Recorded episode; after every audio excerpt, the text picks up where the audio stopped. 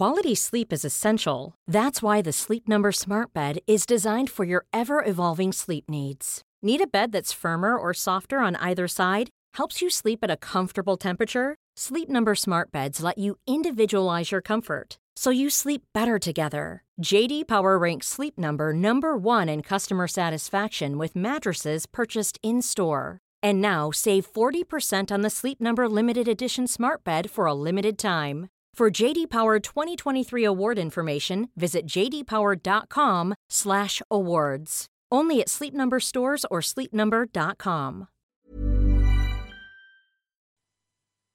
My name is Jill Tarter. Hola, me llamo Jill Tarter.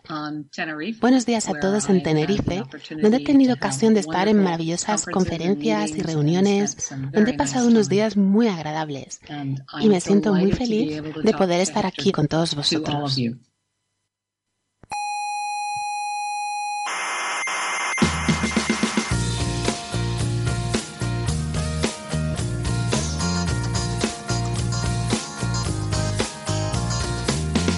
Aquí comienza Coffee Break, la tertulia semanal de la actualidad científica. ¿Sorventaréis hoy todas las dudas acerca del universo que se ha formulado la humanidad desde el principio de los tiempos? Ah, Pregunto. no, todas, todas, no. Oh, vaya tertulia.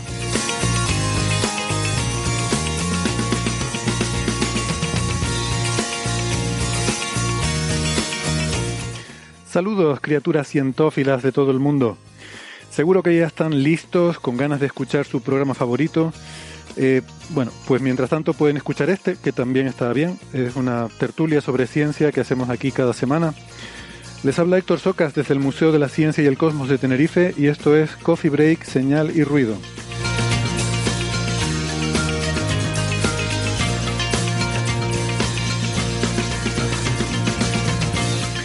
Hoy hablaremos sobre la luz intracumular, que es eh, una emisión muy débil que hay entre las galaxias, de tormentas solares y asentamientos vikingos en América.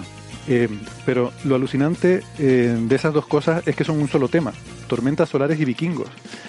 Hablaremos también de la creación de células pancreáticas a partir de células madre, algo que podría abrir nuevos caminos hacia una cura de la diabetes, por ejemplo y del ajuste fino del universo, de qué pasaría si las constantes físicas fueran un poco diferentes de lo que son. Y por último, de una superbacteria, tan grande que se puede ver a simple vista. Aunque, bueno, eso ya depende de cómo vayamos con la presbicia, ¿no? Que eso ya cada uno, según la edad y demás, igual puede que hagan falta gafas.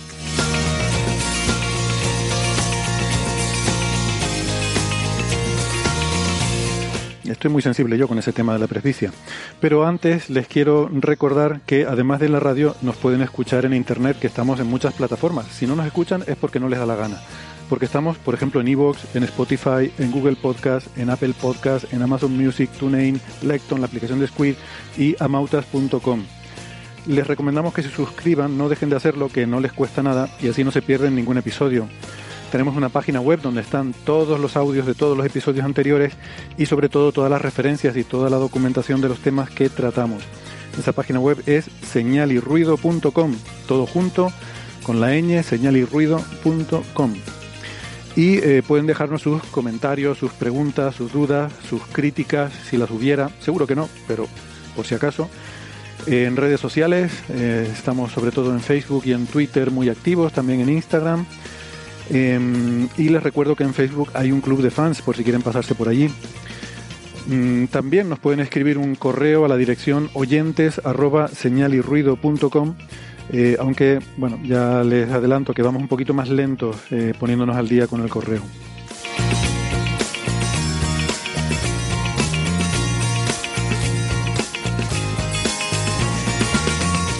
Si prefieren la radio analógica en las ondas hercianas, nos pueden escuchar si viven en Canarias en las emisoras ICODEN Daute Radio, Radio ECA, Ondas Yaiza y Radio Juventud. En Madrid en Onda Pedriza, en Aragón en Ebro FM, en Málaga en Radio Estepona, en Galicia en Cuac FM y en Argentina en Radio Voz desde La Rioja y en la FM 99.9 de Mar del Plata.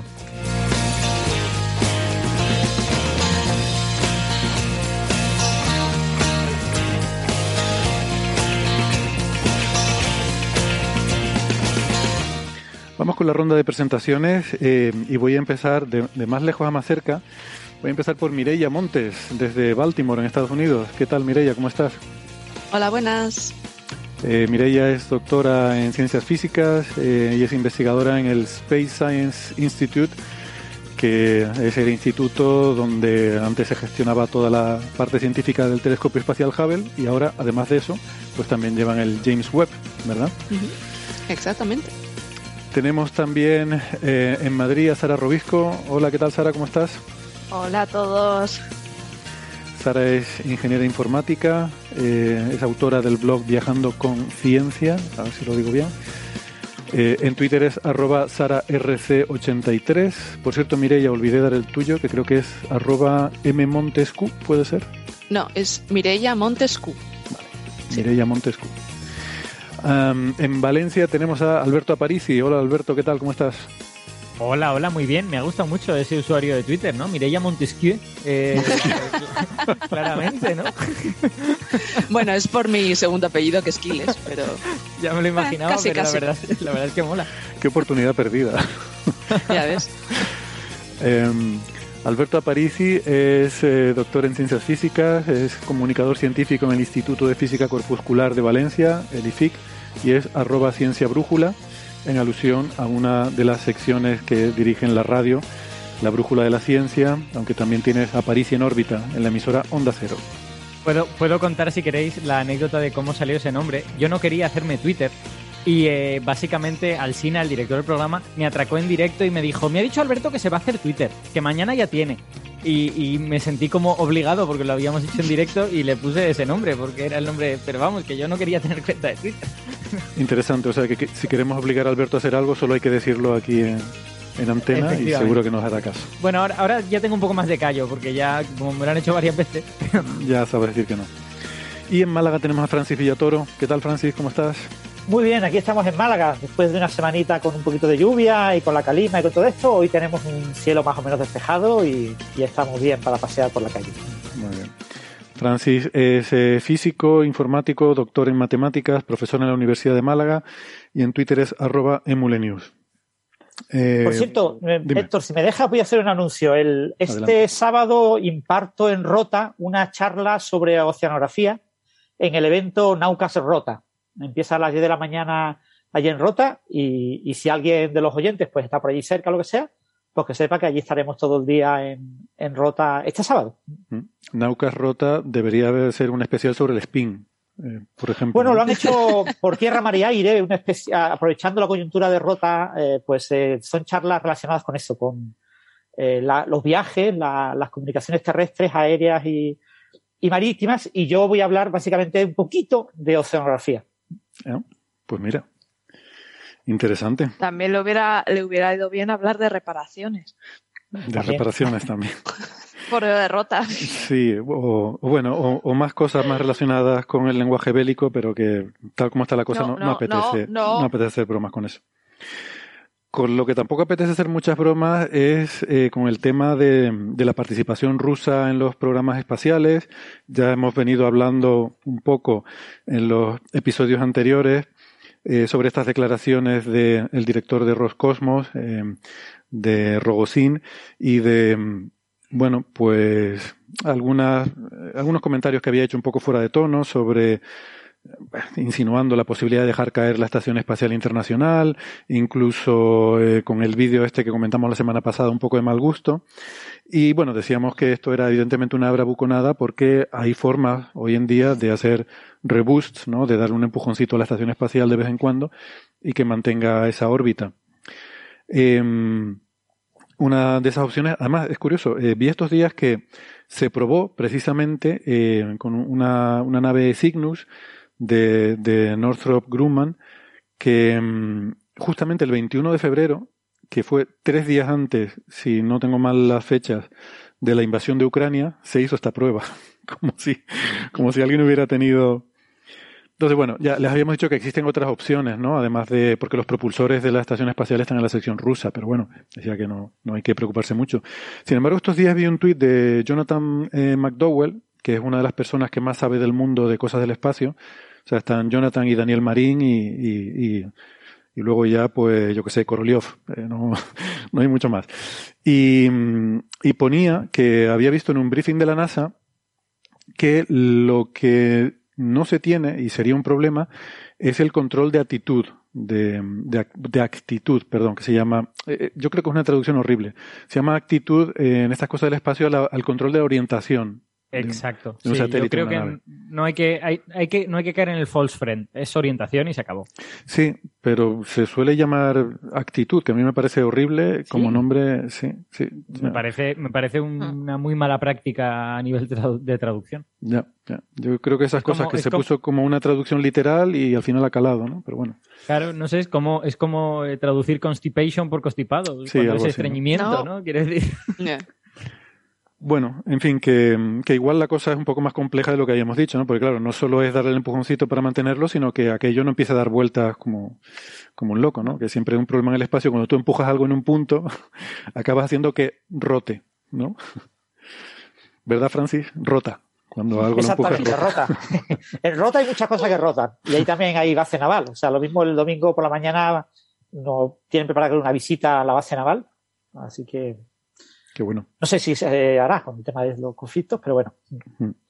Héctor, ¿me, dejas, ¿me dejas que haga un comentario sobre este asunto de, de, las, de las declaraciones del director de Roscosmos? Pero ¿cómo preguntas? Te puedes decir lo que te dé la gana. Es que quiero decir, yo llevo como varias semanas oyendo a la gente decir, bueno, Roscosmos parece que amenaza con dejar caer la Estación Espacial Internacional y tal. Y vamos, yo voy a ser el último que va, que va a defender a la actitud del gobierno ruso en todas estas cosas. La, actitud o la orientación. Eh, no, la actitud, la actitud, en este caso. Eh, pero, pero vamos, yo cuando leí las declaraciones del director de Roscosmos me pareció evidente que estaba de coña. O sea, quiero decir, es, evidente que es una broma. Es una broma rusa, de estas de muy mal gusto, que te las hacen y, piensas que se están riendo de ti porque los rusos son así, pero, pero es obvio que es una broma. O sea, quiero decir, básicamente el objetivo de su, de su declaración es decir, eh, hace mucho tiempo que los americanos nos están molestando, nosotros seguimos aquí a pesar de que ellos no quieren y somos muy fuertes y muy guays y, si se pusieran tontos sería peor para ellos. O sea, básicamente una especie de rabieta en ese sentido, pero no mm. hay... Es, evidente que no hay nada de serio en, lo de dejar caer la estación. Vamos, que... No sé, es que viniendo de quien viene, o sea, las bromas, mm, dependiendo de quién las haga, tienen un, sentido u otro, ¿no? O sea, tú, tú, imagínate que el director de la NASA hiciera una broma así, no, no se le permitiría, ¿no? Pero bueno, Sí, entiendo lo que quieres decir. Pero este personaje también viene del mundo de, la alta política, ¿no? Eh, fue, fue, ¿qué fue? No sé si fue hasta, puede ser vicepresidente o, ministro, incluso, no recuerdo ahora exactamente, con, con mm. el gobierno de Putin, no sé. Viene de, de ese mundillo, ¿no? Quizás por eso, a lo mejor está más en la dinámica política en la que se suelen hacer declaraciones que a lo mejor en el, en el ámbito científico no son tan habituales, ¿no? Eh, por lo menos mm. en, bueno, en fin. A, lo mejor es porque yo lo veo con la óptica de. Como yo he tratado de vez en cuando con algún ruso y me ha parecido que, me trataban muy mal, pues he terminado como aplicando una especie de filtro cuando hablo con los rusos y digo, ah, vale, esto es una especie de broma de ruso. Entonces yo cuando, cuando leí las declaraciones dije, bueno, pues es una broma un poco de mal gusto, es, es un señor diciendo que eh, aquí vamos a seguir triunfando porque somos los mejores, pero, pero no me lo tomé como nada más allá de eso. Luego, todo el ejercicio de pensar si la estación espacial se podría separar y se caería o no, me parece súper interesante. Pero vamos, que, que no creo que, ni, que, que, ningún lector de eso debiera tomárselo como, como que verdaderamente pretendía decir algo, ¿no? Ya, ya. Bueno, lo que sí también hemos conocido, nada más creo que hoy mismo, incluso puede que, puede que fuera de ayer, es que se cancela también la participación, bueno, se cancela la misión ExoMars eh, por el, problema, porque claro, iba a ser lanzada por un em, por un lanzador ruso, ¿no? Entonces, no sé si intentarán rescatarla en algún momento cambiando de lanzador, pero bueno, eso está complicado. Y, si me permites otro anuncio, Héctor, que mm. se me ha olvidado, que yo tengo mala memoria. Eh, el jueves que viene estoy, eh, intervengo en el COEFIS 14, en el Congreso de Estudiantes de Física que es ahí en la Universidad de La Laguna. Ah, vas a estar por aquí. Lo que pasa es que no voy a ir presencialmente, lo voy a hacer online. Bien, bien. Ya me comprometí a hacer online. Ahí está también José Edelstein y están otra gente así que va a dar charlas invitadas, ¿no? Como Juan José Gómez Cadenas o Álvaro de Rújula. Y, y nada, yo voy a dar una charla sobre la inflación cósmica.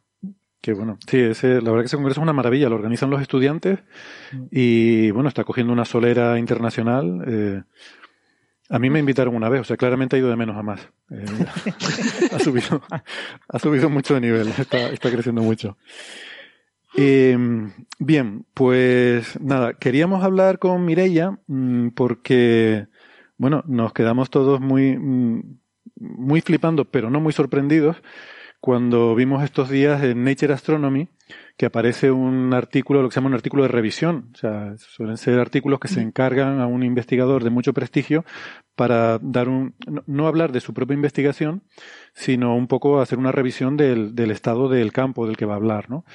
Eh, y esto, bueno, tanto en los congresos como en este caso en la revista y sobre todo una revista tan prestigiosa como Nature Astronomy, pues, eh, hombre, es algo muy, muy importante y, y, de mucho prestigio. Pero bueno, en fin, tratándose de Mireia, una persona que ha estado ya un par de veces en Coffee Break, pues eh, era cuestión de tiempo, tenía que pasar tarde o temprano. Exactamente. De hecho, después de haber estado un par de veces en Coffee Break, realmente se, hace difícil encontrar nuevas metas y, cosas más arriba, pero bueno. Ya, es, es, Coffee Break y Premio Nobel. no, hay, no hay nada en medio. No hay, no hay mucho más en medio. No, hay otra opción. Eh, bueno, el, el, artículo seguro que está muy bien, pero yo no me lo he podido leer. ¿Nos lo puedes resumir? Hombre, a ver, es, es difícil de resumir porque es largo. porque claro, o sea, en, yo escribí un artículo de revisión eh, en 2019 cuando hice, hice una, bueno, pues me invitaron para, para dar una charla de revisión en, en, en, un meeting que se hizo en Tenerife en 2019, en julio en, un congreso de, bajo brillo superficial que lo, que lo organizaba Nacho Trujillo. Entonces se ve que el, allí en la, en la audiencia estaba el, uno de los editores de Nature Astronomy. Entonces dijo que le había impresionado mucho el contenido y, y cómo, cómo, había hablado. y yo, que, yo realmente al recibir ese email me quedé flipando porque dije, porque a mí me da mucha vergüenza hablar en público. Entonces, que me digan eso era como, uy, vaya. Entonces me, invitó a que, a que escribiera uno, uno nuevo porque em, últimamente, en este, especialmente en este campo, han habido muchos resultados nuevos y muchas cosas que, que hay que, bueno, que había que, que, que como reportar y que, y, y un poco discutir, ¿no? O sea, en, lo que hice en 2019 era un poco el, estado, de, el estado del campo y en este he hecho un poco más de, mirar em, lo que, lo, un poco, no tanto como investigación propiamente dicha, pero mirar, mirar lo que ya se, ya se ha hecho y mirar, os, digamos que, ah, no sé cómo decirlo exactamente, pero como investigar un poco el, con, todas estas, con todas estas piezas que tenemos, eh, lo, que, lo que nos dicen y lo que, y lo que estaría bien que miráramos en el futuro, ¿no? O sea, mm. las, las, los puntos claves que necesita el campo para avanzar. Mm. Que, bueno, la verdad que eso es lo que realmente es interesante cuando hay un artículo de revisión, ¿no? Porque muchas veces a mí me decepciona un poco cuando eh, se hace un artículo de estos y tú lo vas a leer muy interesado, sobre todo cuando conoces un poco el campo, ¿no? Cuando es de tu tema. y, y, a veces a lo mejor pues se invita a alguien muy conocido, a un pope, a que escriba un artículo de esto y lo que hace es una recopilación de referencias. Y de fulanito dijo no sé qué, menganito dijo no sé qué cosa, y luego los otros de no sé dónde hicieron no sé qué. Y tú dices, pero a mí lo que me gustaría es ver un poco las perspectivas que se abren, eh, qué es lo que habría que hacer para avanzar, o sea, un poco más de discusión que a lo mejor es más subjetiva, ¿no? Pero, pero a mí que me pongas una lista de referencias, pues no sé, como que solo busco yo en Internet. Claro, bueno, eso depende, ¿no? Eh, ese tipo de artículos está muy bien, sobre todo para gente que está empezando. Mm. Porque lo tienes ahí todo junto y está bien, pero en este caso lo que, lo que yo quería hacer y lo que el, editor me, me, animó a que hiciera era un poco mirar, o sea, coger eh, más o menos lo que hacemos siempre en una discusión en un artículo, ¿no? Coger las, las evidencias que tenemos, juntarlas y, mirar la, la, la, como el Big picture, toda la, decir. la big Perdón, es que es que no hablo mucho castellano últimamente, entonces me cuesta un poco. Bien, bien. Em, quizás podríamos empezar porque expliques un poco lo que es la luz intracumular, ¿no? Porque la hemos, hemos hablado de ella, pero me parece que eso fue una vez con, con Nacho Trujillo. Estuvimos comentando un poco el tema, pero igual podríamos empezar por ponerlo ahí en contexto. Sí, creo que un par de veces se habló con Nacho, con Nacho sobre los artículos que hemos hecho con los dos juntos, ¿no? Pues la luz intracumular es una, es una, una luz eh, débil que se ve en, en grupos y en cúmulos de galaxias. O sea, em, los cúmulos de galaxias, como todos sabéis, son agrupaciones de entre cientos y miles de galaxias y los grupos son un poquito más pequeños, pero pero aún producen un poquito de eh, esta luz. Y es muy interesante ver cómo se, em, eh, cómo, digamos, cómo evoluciona o la, relación del contenido de esta luz con, la masa ¿no? del, sistema para ver, eh, porque dan un poco de pistas de, cuál es el proceso por el que se forma esa luz. O sea, básicamente lo que, lo que, lo que, lo que vemos es que esta luz está formada por estrellas. Por estrellas. Pero, ah, es, perdona, es luz fuera de las galaxias, ¿no? Que creo que es lo, remarcable aquí. O sea, tenemos galaxias y en medio no está totalmente negro, sino que hay como una lucecita difusa ahí en medio entre las galaxias, ¿no? En el fondo. Sí, sí, es a, lo que voy. O sea, estas estrellas están flotando libremente. Eh, están ligadas por el potencial del cúmulo, no, no están ligadas a, ninguna galaxia en particular. Están ahí flotando ah, y, por lo, y por lo que hemos visto, es, em, se produce cuando hay, por ejemplo, tienes dos galaxias, cuando pasan cerca, tienen una, interacción gravitacional, ¿no? Lo que se llama una, una interacción, interacciones de marea. Entonces, eh, em, eh, algunas de, estas estrellas se liberan y entonces van y flotan en, el espacio entre, entre las galaxias del cúmulo. Mm. O una. Dime. Perdona, una, una pregunta de, bastante ignorante en este asunto. Em, ¿hay, eh, ¿Hay una contribución a esa luz intracumular de luz que viene de las galaxias y que es dispersada por el gas intergaláctico o ese gas es tan tenue que eso es despreciable en comparación? Ah, no, el, en los cúmulos de galaxias, el, gas lo que más emite es en rayos X. Entonces, ah. eh, lo que tú ves, como esta, luz intracumular, tú la ves solo cuando miras en el óptico. Cuando óptico infrarrojo, bueno, eh, infrarrojo cercano, entonces cuando ves más esta luz. Ah, son básicamente estrellas, o sea, no, hay ningún gas que emita. Eh, eso cuando, cuando te vas a rayos X, entonces es cuando ves la emisión de ese gas que es muy caliente que hay en cúmulos de galaxias.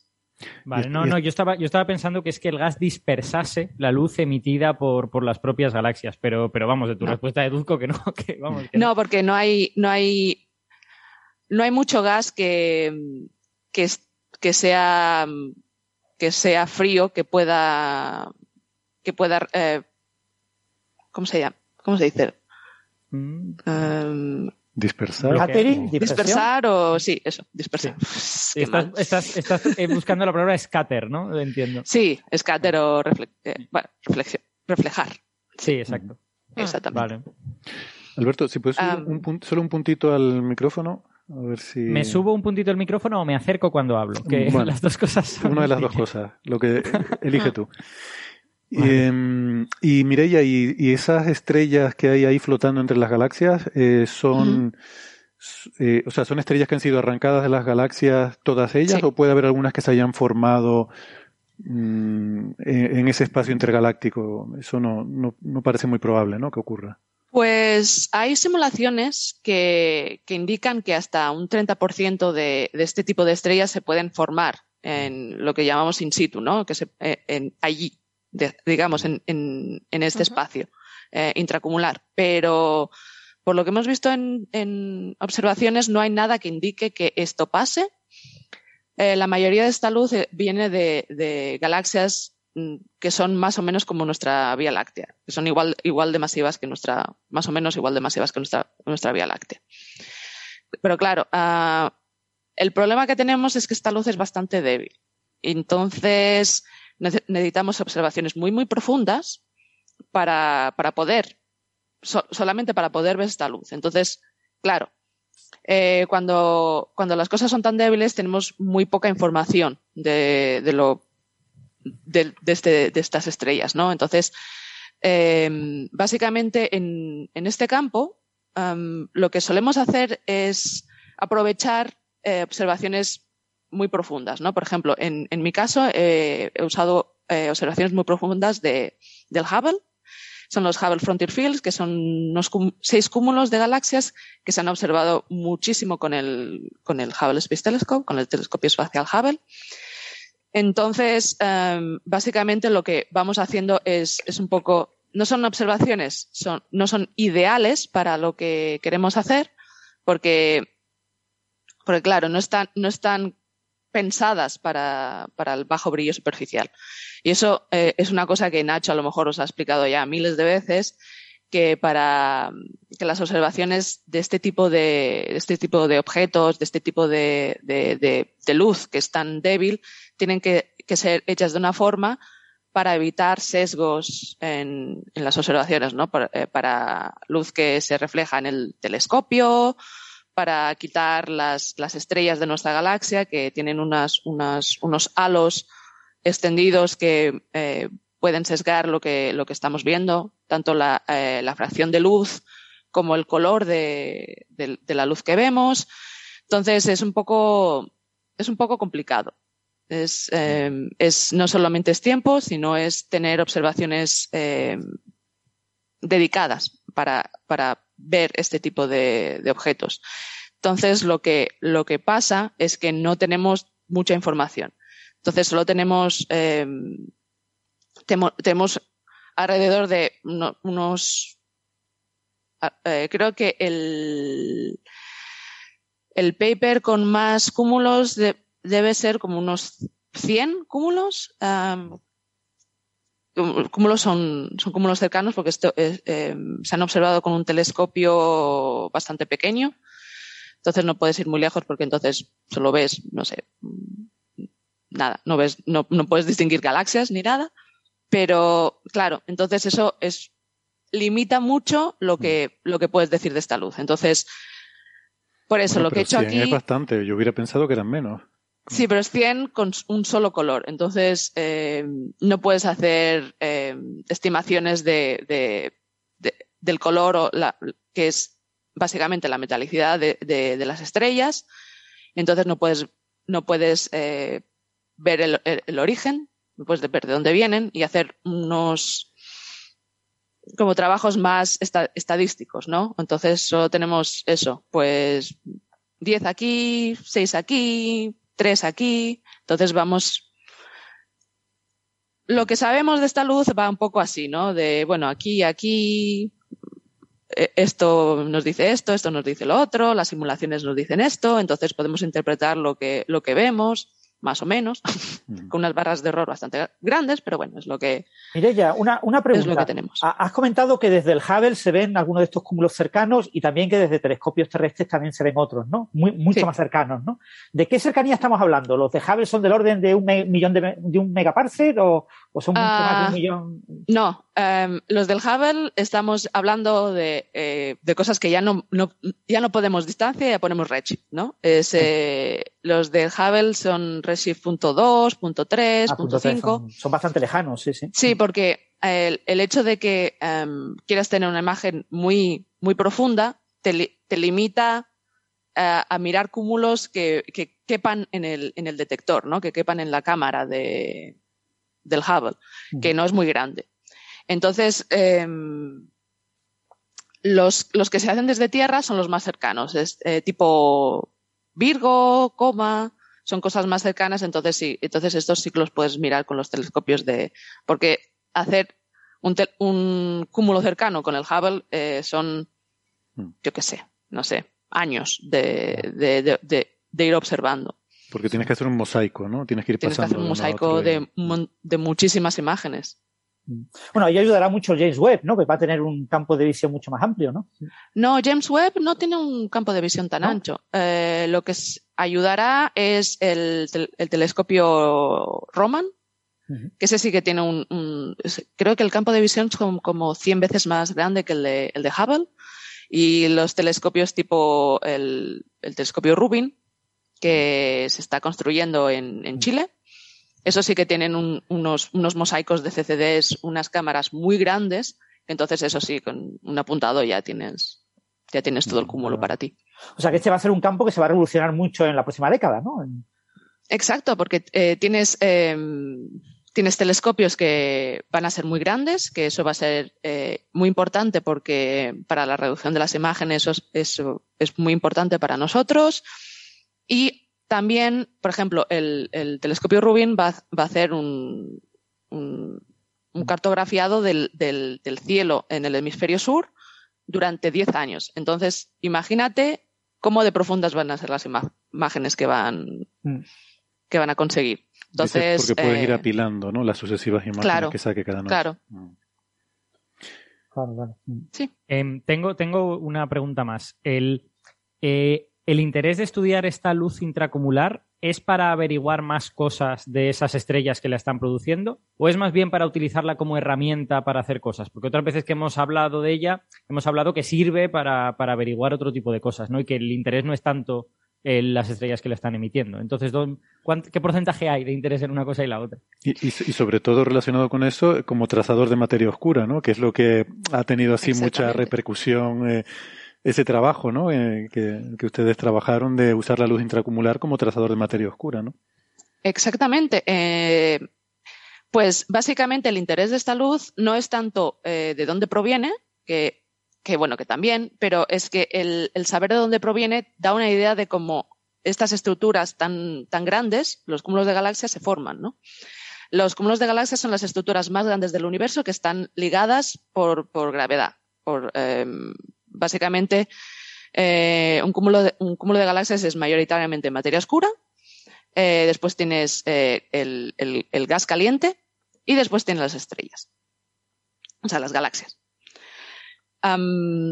pues el, em, cómo se forma esta luz nos da pistas sobre cómo se, cómo se van estos, estos cúmulos agregando, ¿no? Porque lo que, lo que sabemos es, es que la, estructura en el universo se forma desde, es va desde más pequeñita a más grande, ¿no? Va, o sea, va comiendo estructuras más pequeñas.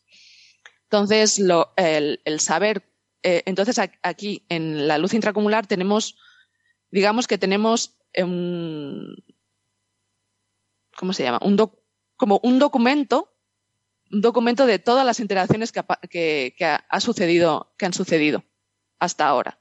Entonces podemos dar pistas de cómo, cómo esto, cómo esta, e, e, esta, e, este, esto ha sucedido ¿no? con el tiempo.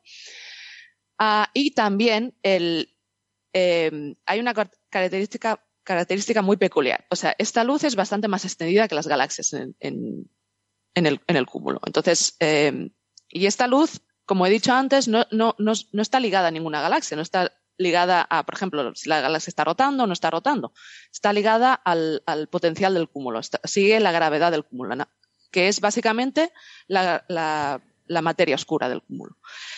Entonces, eh, lo que vimos hace un par de años es que básicamente esta luz traza muy bien la distribución de materia oscura en cúmulos de galaxias. Entonces, eso es una herramienta bastante potente porque normalmente eh, cuando para observar esta distribución de materia oscura en cúmulos de galaxias, normalmente tú, tienes las, a ver, es que tengo que irme un poco más lejos. O sea, eh, los cúmulos de galaxias son lentes gravitacionales. Entonces, normalmente se usan para ver cosas que están detrás del cúmulo, ¿no? Que están mucho más lejos, pero el cúmulo lo que hace, como, como lente que es, es eh, hacer es básicamente desviar la luz que viene detrás, entonces tú puedes verlo, que es una cosa que no podrías ver, y lo hace más brillante. Entonces, o sea, tienes toda la ganancia de, mira, tengo aquí como una especie de telescopio, pero es un cúmulo de galaxias. Entonces, ah, entonces eso, lo eh, eso te, da una idea de cómo se distribuye la materia oscura en el cúmulo. Porque sí, depende de cómo se, de, de cómo se distribuya, Em, esa lente gravitacional se ve de una manera o de otra manera. Y cómo se distribuye la materia oscura en, cúmulos de galaxias da una idea de, em, de, qué es la materia oscura. que es una cosa que aún no tenemos ninguna idea. Entonces, em, claro, antes, para, ver cómo se distribuye la materia oscura en, cúmulos de galaxias, tú tenías que tener las imágenes profundas y mirar dónde estaban las, esas galaxias que están detrás del cúmulo y em, tenías que ver, o sea, tenías que eh, tener espectroscopía de, estos, de estas galaxias lejanas para determinar el redshift, entonces puedes hacer el modelado de la masa del cúmulo. Pero si, como ya tienes la, imagen esa ah, muy profunda, pues mira, ya tienes la mitad del, trabajo que ya no tienes que hacer. Porque si tienes, eh, si ves cómo la luz intracumular se distribuye, pues mira, eso que ganas. Eh, es, trabajo menos que tienes y menos eh, propuestas de telescopio que tienes que hacer. Mm. Entonces, mira, es, una ganancia bastante importante.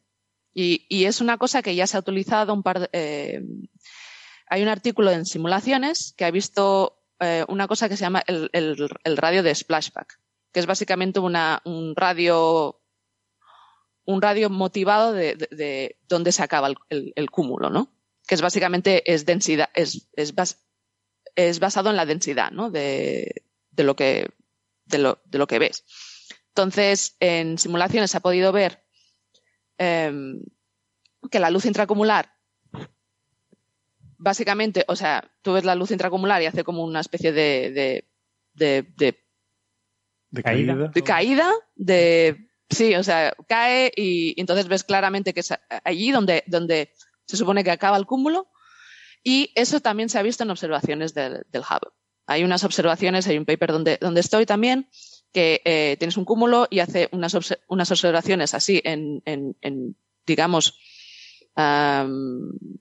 como per, a, un lado del cúmulo. es que no sé cómo describirlo. para los, eh, para los oyentes, eh, si no pueden verlo, pues eso. Pues tienes el cúmulo y, y, vas mirando a, a, un, a, un, lado, al lado del cúmulo. Digamos que de una forma así transversal, un poquito así de refilón. Sí, o sea, vas tomando imágenes eh, alejándote del cúmulo. Entonces ha podido ver también ese, ese, esa caída ah, de la luz intracumular, que a mí me parece increíble.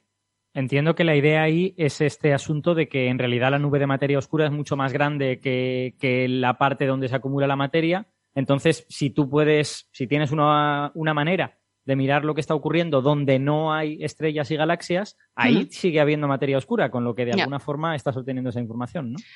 Eh, normalmente esta información de, este radio donde, donde acaba el cúmulo se hace de una manera como estadística, claro, eh, porque claro, tú no tienes ningún tipo de trazador continuo, o sea, tú tú ves la caída de la densidad de galaxias, por ejemplo, ¿no? Mm. Entonces, eso es una cosa que se tiene que hacer de una manera como más, más estadística, con muchos cúmulos. Pero en este caso se ha podido hacer para un cúmulo, que, es algo, o sea, es un, es un avance impresionante. Esto, o sea, me estoy acordando de aquel titular maravilloso, que debe ser de, los mejores titulares periodísticos que he visto en noticias científicas, que hacía referencia a la luz que ilumina la materia oscura, ¿no? Sí. Esta, esta luz que nos permite ver la materia oscura. Sí, en, una de las figuras del artículo, Mireya, eh, aparece una correlación así como eh, bastante lineal entre la, luz intracumular y, la, y el brillo de la galaxia más brillante, ¿no? Del cúmulo, ¿no? Era la figura, eh, estoy hablando de la figura 4, aparece una curva BCG más ICL fraction respecto a la longitud, perdón, a la masa del halo. Sí. Ah, pero, eh, claro, eso, eso discuto en, en, el, en, el, paper que básicamente lo que nos está diciendo es que hay esta, esa correlación que ves es que hay más masa en los satélites. O sea, tienes más satélites, evidentemente, ah, que, que en, en, Al tener un mayor halo, pequeños. mayor halo de materia oscura, tiene más, más satélites, claro. Exactamente, sí. Ah, vale, vale. Mm. Cuando el sistema más grande, pues ya tienes más masa fuera de lo que es la, la galaxia central y la, la luz intracumular.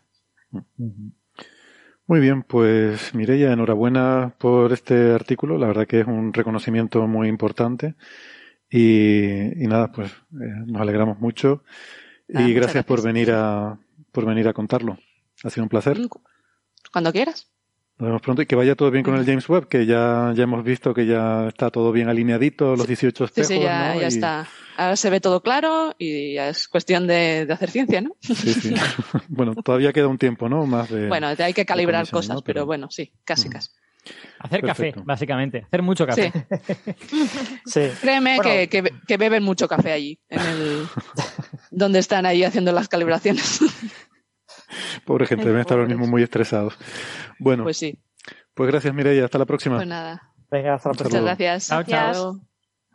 Bien, y nosotros seguimos adelante con otro tema mm, de verdad que muy chulo y que lo hemos, como decía Bilbo, lo hemos venido posponiendo por demasiado tiempo, ¿no? Desde el 20 de enero que salió en Nature el artículo este de la evidencia de presencia europea en América, eh, en el año 1021. No en torno al comienzos del siglo, del segundo milenio, no, en torno a 1021. Eh, o sea, le faltó decir, el día de San Patricio del año 1021 llegaron los vikingos a América, ¿no? Y mm, bueno, esto lo habíamos comentado alguna vez con Alberto y teníamos ganas de que, de que estuvieras aquí y nos lo pudieras contar un poco y, y además que muy apropiadamente los vikingos tuvieron el buen tino de ir a un sitio llamado Terranova, eh, lo que en inglés llaman Newfoundland, que, porque por supuesto llegas a una tierra nueva, pues tienes que ir a Terranova, ¿no? Está ahí la península del Labrador, ¿no? En Canadá. Que fíjate tú, si, si, si, no hay sitios bonitos en América a los que ir, hay que ser vikingo para irse allí al norte de Canadá. O sea, a pasar frío. A pasar frío. Pues es que ahora mismo estoy muy sensible con el tema del frío, lo siento. No, no, sí, yo también, pero es que en la opinión de ellos estaban en el sitio donde se estaba bien. O sea, quiero decir, es que, es que venían de Groenlandia, ¿sabes? Estaban acostumbrados. Bueno, y estuvieron solamente la primavera y el verano, ¿eh? No estuvieron todo el año. No, bueno, en alguna expedición eh, creo que, si te crees las sagas, eh, parece que sí estuvieron un invierno, pero, pero solo una de las, de las, no sé si cuatro o cinco expediciones que salen en las sagas. Eh, en la mayoría estaban, estaban solo durante los meses buenos. ¿Qué, ¿Qué, es esto de las sagas? he oído hablar de... esto. ¿Mm? Sí. ¿Qué, ¿Qué, son las sagas? Pues son unas, son una serie de historias eh, que se supone que recogen acontecimientos históricos, pero que están escritas, pues no sé si son 200 o 300 años después de todo esto, eh, escritas por escritores islandeses, eh, me parece que es en los siglos XII y XIII, si, si no recuerdo mal. Eh, porque, bueno, Islandia en ese, en ese momento estaba muy ligada a Noruega, al reino de, de Noruega. Era, era prácticamente como una provincia de Noruega, en cierta manera. Lo que pasa es que era extremadamente independiente porque estaba muy lejos y en Islandia se estableció una especie de mundillo cultural muy efervescente durante ese tiempo y se escribieron un montón de historias de, digamos, las gestas de sus antepasados, ¿no? Y a ese conjunto de cosas se le suele llamar en español las sagas, ¿no? Aunque en realidad hay de muchos tipos, o sea, hay, hay sagas en prosa, hay poemas épicos, bueno, hay, digamos, varias formas literarias que todas tratan como de contarte esta historia, a veces desde punto de vista un poquito distinto. Pero son posteriores, o sea, perdona, solo, una, por terminar, son eh, tradición oral de cosas que ocurrieron mucho antes y que luego se recogieron ahí por escrito, o sea, como lo de Homero, por ejemplo. Eh, eso es. Bueno, quizá con, con, una pretensión literaria diferente, ¿no? Eh, dependiendo de qué saga mires. Por ejemplo, las, las sagas que nos van a interesar hoy, que son las de las que hablan de los viajes a Groenlandia y a, y América, son sagas en prosa que son relativamente llanas en cuanto a su lenguaje mientras que las sagas en verso son, son digamos, más complicadas y hablan de dioses y de otras cosas. Mm. Eh, Francis, te interrumpí. Sí, no, no, iba a decir que, eso, que estas sagas son las llamadas de Vinlandia, ¿no? De, la tierra esta. Exacto. Y hay otras sagas también. Sí, hay varias. Y las, las, interesantes para este asunto es la saga de Eirik el Rojo y la, y la saga de, de los groenlandeses, que se suele llamar en español. Mm. Eirik el Rojo es el, es el que descubrió. A ver, es el que descubrió Islandia. Vale, sí, efectivamente. Porque el que descubrió Groenlandia fue Leif Erikson, o al revés, nunca. no, nunca, nunca me acuerdo si Erik el Rojo es el que descubre Groenlandia o el que descubre Islandia. Yo creo que es el que descubre Groenlandia. Y Leif Erikson, que es su, su hijo, es el que descubre eh, las tierras americanas, lo que ellos llamaban Vinlandia. O sea, fíjate tú, si, si viene de tiempo. En España pensamos que esto de llamar a alguien el rojo como de forma despectiva viene de la guerra civil, pero no, esto ya los vikingos llamaban a la gente. La verdad es que. Eric el Rojo, lo acabo de ver, fue eh, el que fundó el primer asentamiento vikingo en Groenlandia. Groenlandia, ¿verdad? Sí. Estaba, Eric el Rojo y Olof el Facha. O sea, podía haber una, una saga perfectamente que fuera. no sé, no sé a qué se debe. seguramente sería porque sería pelirrojo o algo por el estilo, no me sorprendería. O sanguinario, sí. saber. O muy colorado. Mm. Sí, ahí por el norte sí hay muchos pelirrojos, o sea que es posible que fuera pelirrojo. Sí, sí es posible. Pero entonces no, sería llamativo que fuera pelirrojo, ¿no? No de María. Bueno, quizás sí, yo qué sé. Pero bueno, la cuestión, lo guay de esto es tormentas solares, radiación cósmica. O sea, vamos a hablar de vikingos y radiación cósmica. A ver, yo creo, eh, en primer lugar, para, poner un poco en contexto todo esto, que nuestros oyentes se hagan una idea de un poco cómo fueron los viajes de los vikingos, ¿no? O sea, los, vikingos salieron de lo que hoy en día es Escandinavia, terminaron llegando a Islandia, pasando por algunas islas eh, de por medio, eh, y en Islandia pues encontraron una isla esencialmente deshabitada, pero que tenía suficiente potencialidad como para vivir ahí y ya se quedaron a vivir y ahí siguen, llevan mil años ahí, los islandeses actuales son sus descendientes, ¿no? y luego, eh, a, raíz de pues, su espíritu viajero y todo esto, terminaron descubriendo Groenlandia, que en realidad no está tan lejos de Islandia. Cuando lo miras en un, en un mapa, si se hicieron todo el viaje desde Noruega y desde las Islas Británicas, mm. pues casi es cerca Groenlandia. Eh, lo que pasa es que Groenlandia era muy poco habitable. Y entonces terminaron haciendo unos pocos asentamientos en lo más al sur de Groenlandia, que en realidad si te vas lo más al sur de Groenlandia estás a la latitud de Escocia, no estás, no estás tan al norte como Islandia. Eh, mm. Esos asentamientos terminaron declinando y en el siglo XV o XVI fueron abandonados completamente. Entonces, eh, cuando llegan a Groenlandia, estamos hablando pues del año 900 y algo, y en algún momento, eh, como un siglo después de eso, consiguen dar el salto al continente americano. Y ese salto al continente americano se entiende mejor si uno mira un mapita y se da cuenta de que Groenlandia es una especie como de triángulo que apunta hacia el sur, ¿vale? Los asentamientos primeros estaban en el vértice del triángulo, pero es que luego remontaron la otra cara del triángulo, la que mira hacia América, y terminaron haciendo otros asentamientos bastante más al norte. Y de esos asentamientos, las islas del norte de Canadá están relativamente cerca. Entonces, hmm. no es que fuese una especie de viaje épico de no sé cuántas, no sé cuánto tiempo por el mar y tal, sino que realmente, bueno, hombre, seguramente pasaron bastantes días en el mar, pero, pero que estaba relativamente cerca, ¿no? Entonces, según cuentan las sagas, una especie de em, comerciante que quería ir al asentamiento del norte se perdió y llegó a una tierra desconocida y luego se lo contó. No llegó, la vio de lejos. Dijo, uy, ¿eso qué es? No, no, pero eso está en la dirección incorrecta, yo tengo que ir en la otra. y entonces cuando volvió, se la contó al, al hijo de Eric el Rojo. Y es cuando este, Leif, Erikson, hace una expedición para tratar de encontrar esa tierra, ¿no? Y lo que encuentra son las islas del norte de Canadá, que están congeladas, ¿vale? Y que no, y que no son un gran sitio, porque era un sitio incluso peor que el asentamiento del norte de Groenlandia. Entonces, lo que hacen es ir bajando, ir bajando, ir bajando, hasta que encuentran un sitio que está medio normal. Y ahí es cuando encuentran la isla de Terranova, ¿no? Y ellos se sorprenden de que el invierno es tan bueno, tan bueno, tan bueno, que la tierra no se congela y que no hace falta meter a los animales en un establo para que no se mueran. o sea que, bueno, para ellos, aunque en Terranova hace frío, era un sitio muy guay.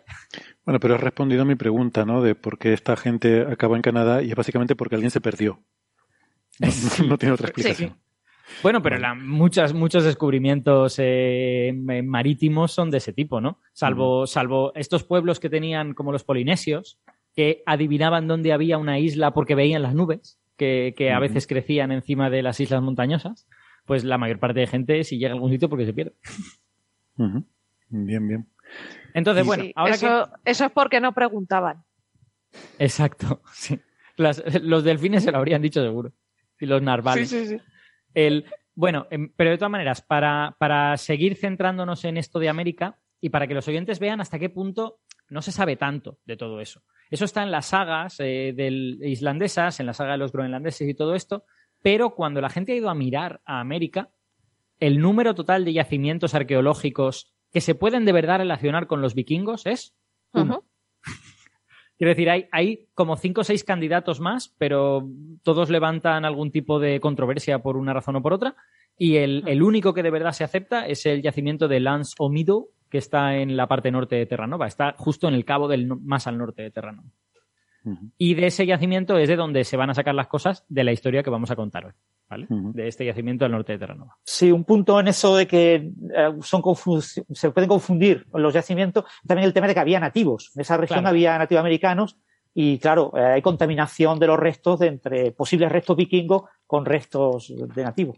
Claro, efectivamente. Y de hecho, una, de los, una de las razones, bueno, en el, en el artículo este, ya lo adelanto, van a utilizar unas herramientas de madera para poder eh, datar correctamente en qué momento estuvieron allí los vikingos, ¿vale? Y es cuando sacan esta fecha del 2021, del 2021, no del 2000. Eh, y una, ellos hacen una especie como de revisión de por qué esos artefactos de madera son los apropiados. Y cuando digo artefactos, quiero decir cosas muy burdas. ¿eh? O sea, en el, en el artículo aparecen las fotos y hay una cosa que es un tocón, hay otra cosa que es una especie como de cosa medio plana, que no sé muy bien para qué usarían, pero hay otros dos que son directamente ramas retorcidas, que debían de servir para, no sé, avivar el fuego, poca cosa más, ¿no? Pero se sabe que, que no son restos naturales porque están cortados tienen cortes. Y los cortes son muy limpios, lo cual demuestra que fueron hechos con un instrumento de metal. Y eso es lo que te dice que no puede ser un instrumento hecho por los eh, nativos americanos porque no conocían el metal en aquel momento. O sea, esa es la, confirmación de que ese asentamiento es eh, indiscutiblemente vikingo. Yo entiendo que hay como otras confirmaciones posibles, porque de, las, de los restos que hay ahí se ha hecho incluso un análisis estilístico, arquitectónico, para datar de cuándo son esos restos, ¿no? Y, y, solo por ese análisis arquitectónico, entre comillas, pues se sabía que el asentamiento tenía que haberse producido o a finales del siglo X o a principios del siglo XI. Es decir, entre el 980 y el 1030, digamos, o algo por el estilo. Pero no se podía afinar más que eso. Hmm. Y otra. aquí, fíjate, en la introducción dice que el, si tienes en cuenta la, o sea, los rangos que dan las muestras ¿no? con el radiocarbono ah. y, y, problemas como esto, no sé cómo se traduce a español, pero esto que llaman inbuilt age, que es algo así como el tiempo que pasa desde que el ser vivo muere hasta que tú construyes la herramienta que sea o que lo utilizas, ¿no? Te genera una cierta incertidumbre. Total, que el rango que pone aquí es del 790 y pico al 1066. O sea, toda, toda la era vikinga. exacto, literal. Es que la, cosa es, yo te he ido a hablar directamente de la, de la datación estilística, artística, si quieres, arquitectónica, porque es la mejor que había ah. hasta este paper. Ah, o sea, la arquitectónica es mejor que la de radiocarbono anterior. Ah. Efectivamente, porque, porque si ves los, los márgenes, digamos, los, los periodos razonables del carbono 14, todos abarcan décadas y muchos abarcan más de un siglo. Es una.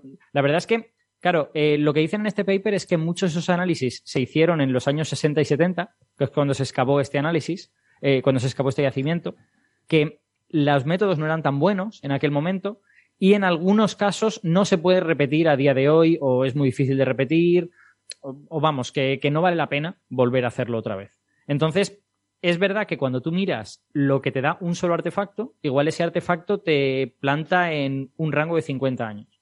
Pero el artefacto de al lado está 100 años antes y el artefacto de al lado 70 años después. Entonces, como que cuando lo juntas todo, dices, pues no sé nada. todo este conjunto de artefactos no me está dando ninguna información porque lo que me está diciendo es que sí, ocurrió después de que los vikingos salieran de Escandinavia, y antes de que dejaran de salir de Escandinavia. Pues muy bien. Ya. Eh, entonces, claro, eso es un poco frustrante, porque el carbono 14 todos tenemos en la cabeza que es ah. como, como el, santo grial de la datación, ¿no? Que si tú puedes datar algo por carbono 14, lo tienes clarísimo y funciona seguro. Y la realidad es que no es necesariamente así. Por motivos diversos. Porque, porque a veces la precisión no es suficiente, porque a veces hay que utilizar técnicas muy destructivas y tu muestra es pequeña, porque tu muestra está sucia, porque sucede esto que tú dices, que el árbol se cortó en un momento dado y la madera se usó 20 años, 20 años después. Entonces, claro, todas, todas esas cosas te hacen difícil estimar las, las fechas de las cosas. Y en este paper lo que proponen es un método completamente distinto, que es este que tú dices de utilizar tormentas solares. Y ahora, em, ahora lo vamos a explicar porque es realmente fascinante y esta combinación de tormentas solares, radiación cósmica y vikingos mola mucho. Em, pero eso ya lo haremos en la versión extendida del programa. Eh, nosotros aquí vamos a, llegamos al final del primer bloque, vamos a hacer una pausita y nos despedimos de los oyentes que nos están escuchando por la radio. Como siempre les recordamos que en la versión extendida en internet pues tendrán la conclusión y la resolución de, de, este, de este problema que nos está contando Alberto, ¿no? De en qué año llegaron realmente los vikingos, en qué año llegaron los europeos a, a América a Terranova, en este caso. Así que si les apetece, sigan con nosotros en la versión del podcast. Si no, pues nada, nos despedimos hasta la semana que viene. Venga, hasta ahora. Chao, chao. Chao. Chao.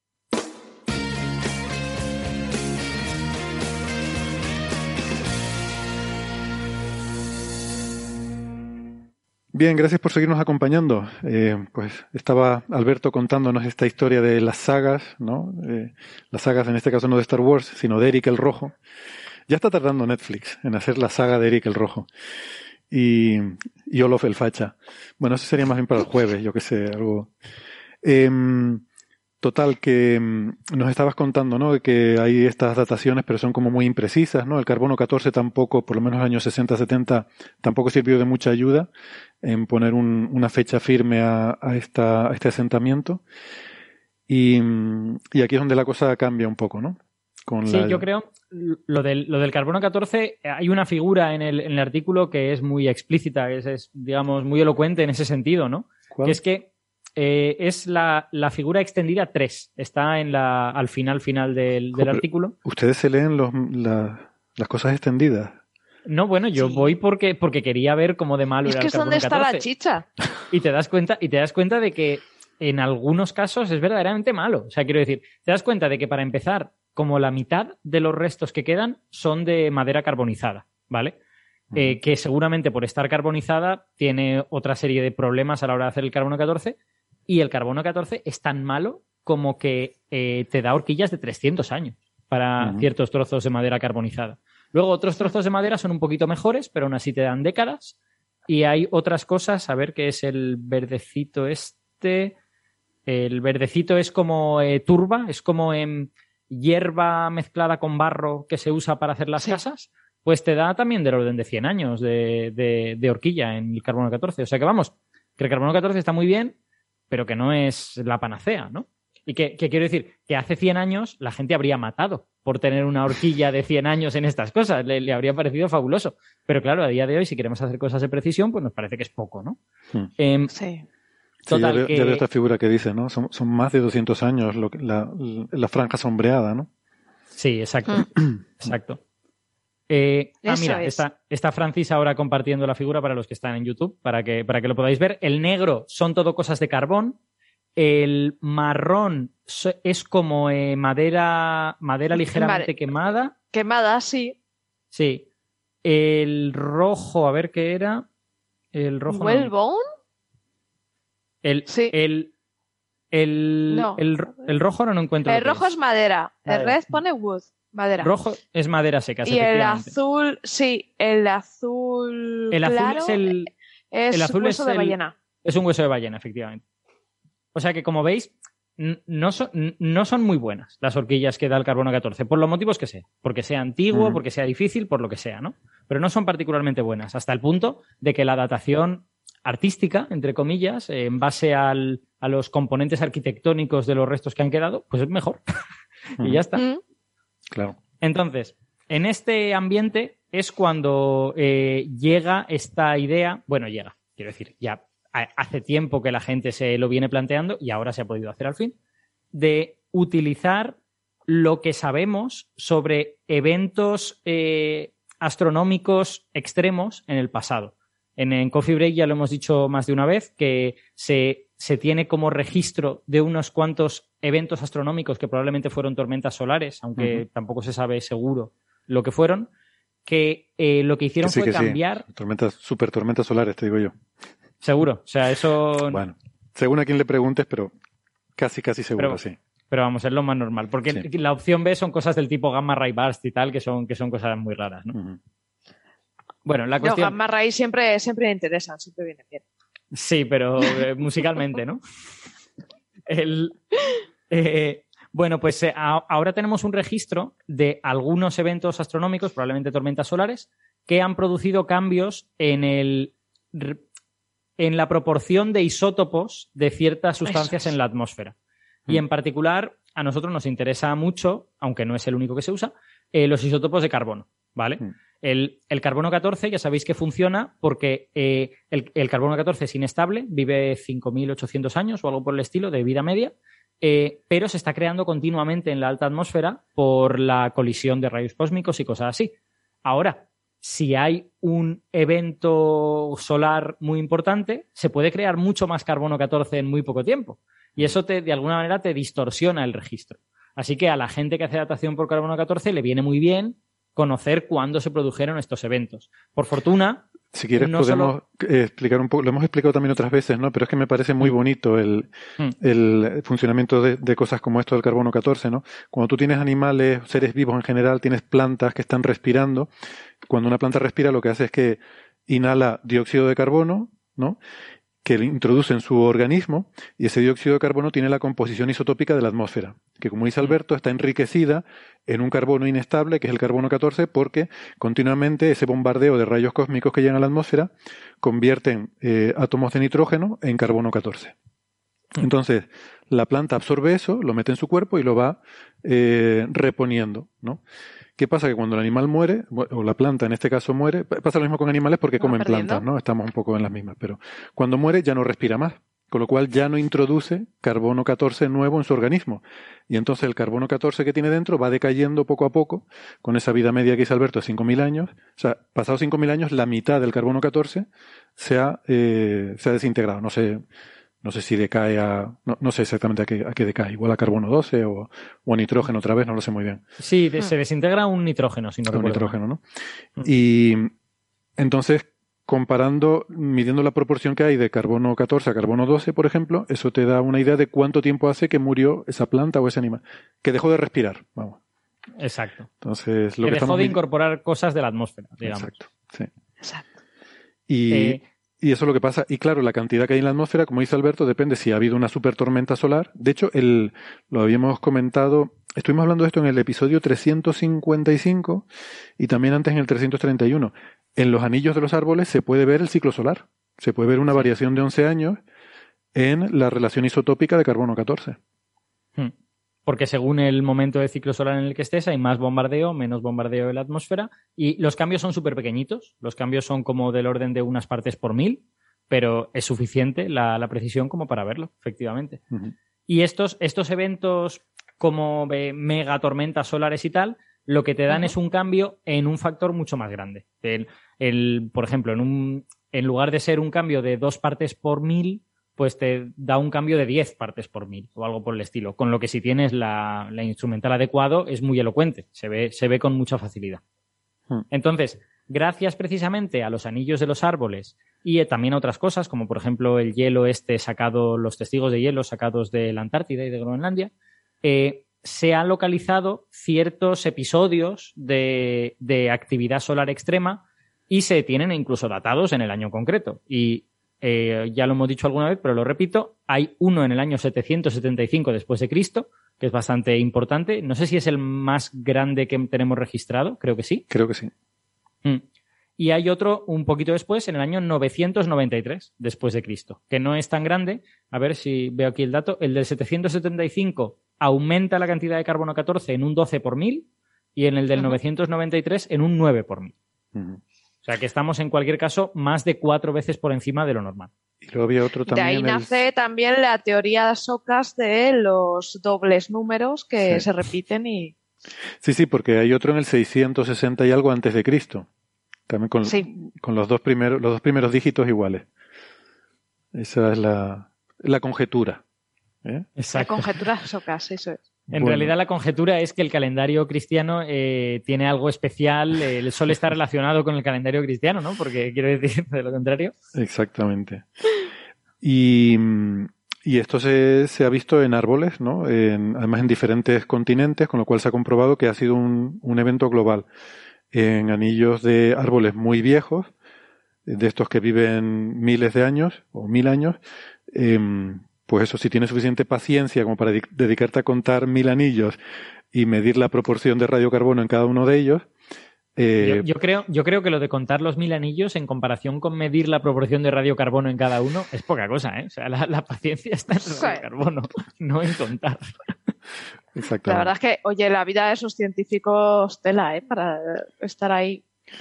A, Mí, a, mí me, a mí me parecería reconfortante. La vida del científico a veces es muy abstracta. Es en plan de estás trabajando siempre con material súper cocinado, mm. que, que trabaja sobre ideas que otra gente ha hecho bueno, esta gente tiene que contar anillos. Qué maravilla, ¿no? sé, quiero decir, es algo cualquiera. ¿Tú qué haces en la vida, Paco? Dice, yo cuento, rayas.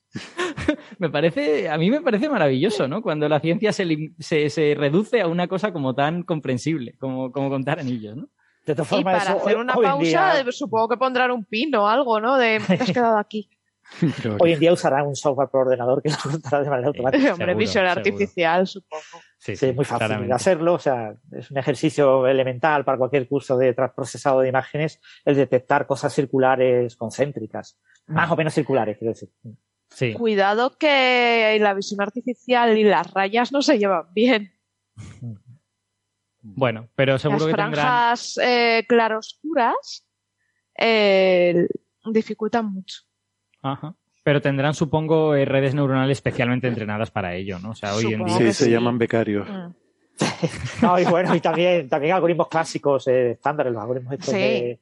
¿Cómo se llamaba? El, que era para detección de líneas y círculos. Hop, Hop, bueno, no me acuerdo el nombre. Era muy mm. Penrose, tiene una de esas para detectar círculos. Pero, sí. pero no funciona muy bien. Nosotros, bueno, yo cuando estudié hace 30 años hicimos una práctica en la que detectábamos círculos concéntricos, un algoritmo, un algoritmo estándar que viene en todos los libros, no me acuerdo el nombre del autor. Mm. Ah. Y, ya estoy hablándote hace cuando yo estudiaba, puede ser 1990, o sea. Bueno, aquí, aquí en el, en el público que hay ahora mismo en el museo, tengo un amigo que eh, se hizo famoso en nuestro grupo de, de clase porque en las prácticas, en, ¿fue eso en cuarto de carrera, Axel? O, o en quinto de carrera, no me acuerdo, había una práctica que era, había que contar muchos anillos, ¿no? Era una práctica de interferencia con un láser y, eh, y aquí el amigo se inventó un dispositivo electrónico con un, fotómetro para, y un contador para ir contando los anillos y no tener que hacerlo a mano, ¿no? Ah, muy bien. Mm, el lector de código de barras toda la vida de Dios. Lo inventó él. bueno, volvemos, volvemos Vamos con los vikingos. si queréis. Venga. Exacto. Entonces, ahora que ya hemos contado todo esto, ya es súper fácil contar de qué manera se localiza el año de esta cosa. Esencialmente, estos autores lo que han hecho es trabajar con cuatro artefactos de madera sacados de este yacimiento de Lanzo de, en, el, en, el, norte de, de Terranova. Esos artefactos, ya os digo que son súper random, o sea, son cosas que no son precisamente una estatuilla de un caballo rampante, no, son cosas como súper, súper pedestres, útiles para gente que está en una isla y que tiene que sobrevivir un invierno porque se ha quedado allí o, un verano y, hacer cosas con ellos, ¿no? Me, ha hecho eh, gracia que después de mencionar una estatuilla de un caballo random, como contrapunto dijeras que era algo pedestre, en contraposición a ecuestre, ¿no? Claro, claro, lógicamente. Supongo que hay el subconsciente. Bueno. Pues entonces, ¿qué es, lo que, ¿qué es lo que han hecho con estos artefactos? Pues esencialmente les han hecho una sección, supongo que sin romperlos demasiado, habrán tenido que, buscar una parte del artefacto que, que, no lo destruya totalmente para hacer esta sección, buscando los anillos de la madera que hay, que hay en el interior de ese artefacto. Y lo que han encontrado es que en tres de los cuatro hay suficientes anillos como para localizar uno en el que el carbono 14 es mucho más abundante. El cuarto resulta que solo tenía nueve anillos, parece que cortaron ese, árbol relativamente joven, con nueve años, y en ese no se ve un anillo con mucho carbono 14. Pero en los otros tres, en todos, hay un anillo con mucho carbono 14. Y una vez localizado ese anillo, lo único que voy a hacer es contar para atrás. contar de ahí hasta la corteza cuántos anillos hay. Y bueno, esto lo hacen no contando ellos, sino aplicando una, una distribución de probabilidad, un h cuadrado, para ver cuál es, cuál es el anillo más probable en el que de verdad está el pico del carbono 14. Entre otras cosas porque no es lo mismo haber cortado el árbol en primavera que haber cortado el árbol en verano que haber cortado el árbol en otoño. O sea que esto es mejor no hacerlo a mano, sino hacerlo con, un formalismo matemático en condiciones, ¿no? Eh, y bueno, cuando aplicas esto, resulta que todos los tres artefactos te dan el año 1021. te dan literalmente el mismo año los tres artefactos. yo creo que eso es lo que más sorprendió a los autores. O sea, ellos esperaban encontrar algo, pero no creo que esperaban que los tres artefactos les dieran el mismo año. Yo sospecho que esperarían, pues, que o bien por defectos en el, en el procedimiento de análisis, o bien porque a lo mejor los artefactos pueden ser de expediciones distintas, les diesen años diferentes. Entonces, que hayan encontrado eh, en todos esos artefactos el mismo año, yo creo que les ha producido una gran alegría, ¿no? Porque como que les reafirma en que esto está bien hecho. Mm. Si uno se va a las sagas y estima cuánto tiempo pudieron estar los, los vikingos en América, eh, hay una horquilla de entre 7 y 13 años entre la llegada de la primera expedición y la partida de la última expedición. Por motivos que ahora no vienen al caso, no lograron hacer allí una colonia eh, permanente, digamos. Tuvieron problemas con los nativos, parece que los trataron un poco mal. Eh, aparte, en Groenlandia no había mucha gente, no creo que les sobrara la mano de obra y que pudieran allí fácilmente desplazar a 50 personas. Total, que, que no se quedaron, simplemente fueron allí, estudiaron la posibilidad de utilizar América como fuente de madera, porque en Groenlandia no tenían demasiada, pero parece que en última instancia no les valía la pena. Era demasiado complicado todo el viaje y toda la cosa, y al final lo desecharon y se quedaron ese tiempo. Total, ¿qué es lo que nos dice esta fecha de 1021? No nos dice que los vikingos descubrieran América en 1021. No, porque no sabemos a qué expedición pertenecen estos artefactos. No sabemos si pertenecen a la primera, si pertenecen a la última. Eh, entonces, lo que nos dice es que seguro que en el año 2021 estaban allí. Es decir, la llegada fue antes de, perdón, 1021.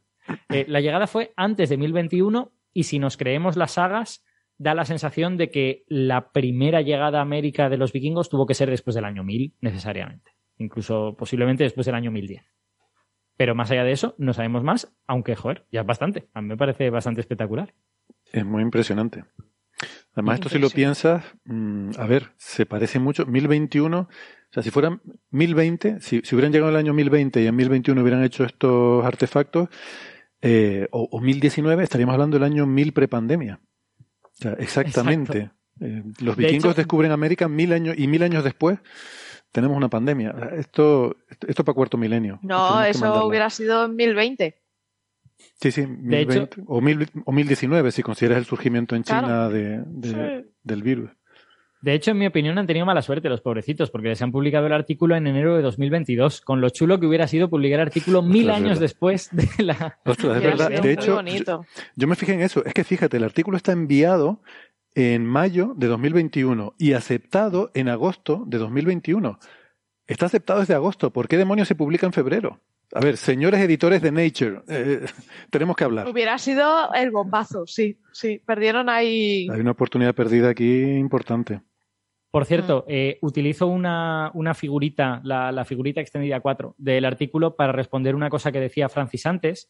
Eh, de las expediciones, si nos creemos las sagas de nuevo, hay que tener cuidado, las sagas son escritas como 200 o 300 años después de esto, o sea que cuidado. Si nos creemos las sagas, eh, las expediciones llegaban siempre en primavera y se solían volver en, perdón, llegaban siempre en verano y se solían volver a la siguiente primavera. O sea, que pasaban el invierno allí. Y por eso en las sagas queda recogido el asunto este de cuando llega el invierno no se congela el suelo y, los animales pueden sobrevivir y tal y cual. Pero eso no tiene ningún sentido, que era un desafío. O sea, no hay narices de ir allá y pasar un invierno. O sea, bueno, como los adolescentes pasar una noche en la casa encantada o algo así. Yo no tengo la respuesta, pero lo más probable es que no fuera seguro hacer el viaje hasta muy bien entrada la primavera. Y que como el verano es tan corto, tampoco valiera la pena. Llegas, me paso una semana y me vuelvo, ¿no? Mm. Pues que igual les pilló, o que igual les pilló, eh, estaban allí, les pilló el, un adelanto de invierno, un invierno prematuro y dijeron, mira, nos quedamos porque no se puede.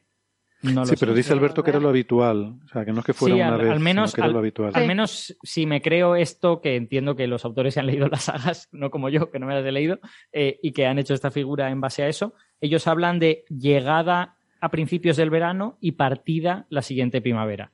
Y en dos de las expediciones se quedaron dos años, o sea, se quedaron también el, siguiente verano.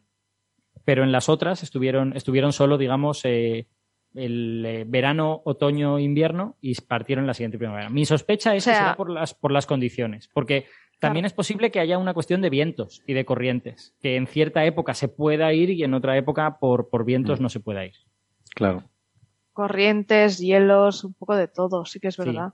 exacto, es que además igual descubrieron, mm, igual descubrieron un resort de vacaciones y iban allí en verano, era su venidor. Sí, sí. Bueno, no sé, eh, desde el uno por lo menos se puso borracho, que es la razón por la que le llamaran Vinland, ¿no? O sea, lo que la, la saga lo que recoge Vinland significa la tierra del la tierra de las viñas, más que la tierra del vino. A veces se habla de la tierra del vino, es más bien la tierra de las viñas. Y lo que no se sabe es si esas viñas eran uvas o eran simplemente eh, bayas, digamos. Y lo que recoge la saga es que el, creo que era como el mentor o el padre adoptivo, una especie como de persona, figura paterna de Leif Erikson, que no era su padre biológico, hmm. eh, un día se lo encontró borracho y le dijo, oye, ¿tú qué, has hecho? Y dice, pues me he encontrado unas uvas que estaban muy ricas, no sé cuántos. Y pues parece que estaban fermentadas, ¿no? Pues llevaría, llevarían mucho tiempo en la, en la plantita. Pero, pero sí que hambre no tendría la criatura, eh? Bueno, a ver, a ver, tenían que comer lo que, lo que encontraran. El, eh, pero sí que es verdad que en Terranova hay uvas, ¿eh? No, no son uvas de la variedad que habitualmente utilizamos para hacer vino o para comer, pero son uvas que son comestibles y uvas, uvas normales. Y, y hay uvas y todo tipo de bayas también. Entonces no, no se sabe si el nombre hace referencia a uvas como las que pensamos los habitantes del Mediterráneo o si hace referencia a otro tipo de valla que sería mucho más común en, en estas zonas frías, ¿no? Pero vamos, parece que de ahí viene el nombre. Curioso. Si, me permitís un pequeño detalle por lo que ha comentado Héctor de lo del año 2021. Eh, eh, son dos artículos, los dos se enviaron en mayo y en abril de 2021, uno se aceptó en agosto y otro en noviembre, y los dos fueron publicados, aparecieron en la página web de Nature en 2021, uno en ah. octubre y el otro en diciembre. Lo que pasa es que eh, aparecieron publicados antes de tener número en la revista, o sea, número y número de páginas y todo el rollo. Y han aparecido ahora en un, en un issue, en, un, en, una semana de Nature, los dos juntos. ¿eh? Pero en principio estaban disponibles para cualquiera para poderlos leer desde, desde diciembre de, 2021 estaban disponibles los dos.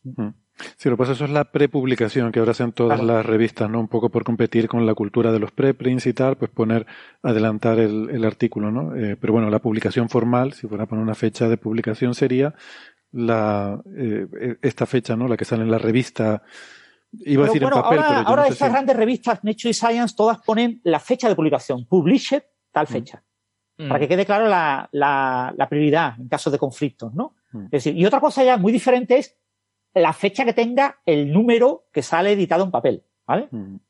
Pero la fecha de publicación en la web eh, en ambos casos es de 2021 y, y, aparece siempre ya en todos los artículos. Bueno, pero para estas cosas de prioridad y tal, lo que se mira es el, el, la fecha de aceptado o de enviado, ¿no? Que también se ponen. O sea, aquí te lo pone. Hmm.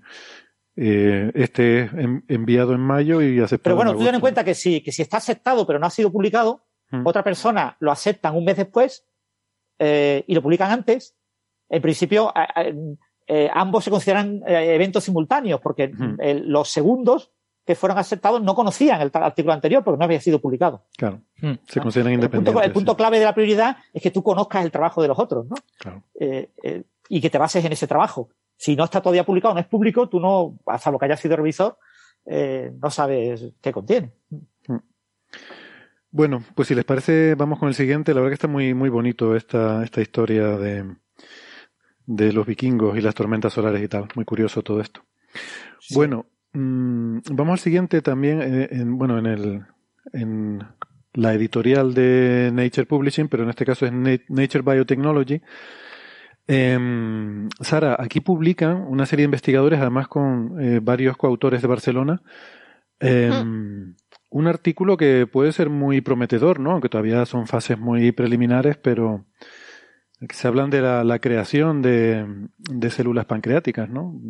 Esta tipo isleta o, islote, no sé cómo Islotes. Islotes. islotes.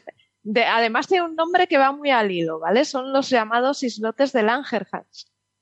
Así que ya con el hilo de los vikingos, pues ya tenemos, porque suena un poquito así. Suena, a ver, estos islotes, sí, los islotes de Langerhans. El apellido de Olaf. Sí, son una pequeña región en el páncreas pero muy pequeñita, que es eh, donde se encuentran estas células alfa y beta, que son las células alfa producen el glucagón, que es eh, lo que motiva la secreción de glucosa cuando nuestros niveles de glucosa en sangre bajan, y las células beta que hacen lo contrario. Eh, ellas generan la hormona insulina, que es cuando nosotros comemos o cuando nuestros niveles de glucosa en sangre aumentan, ellos la secretan.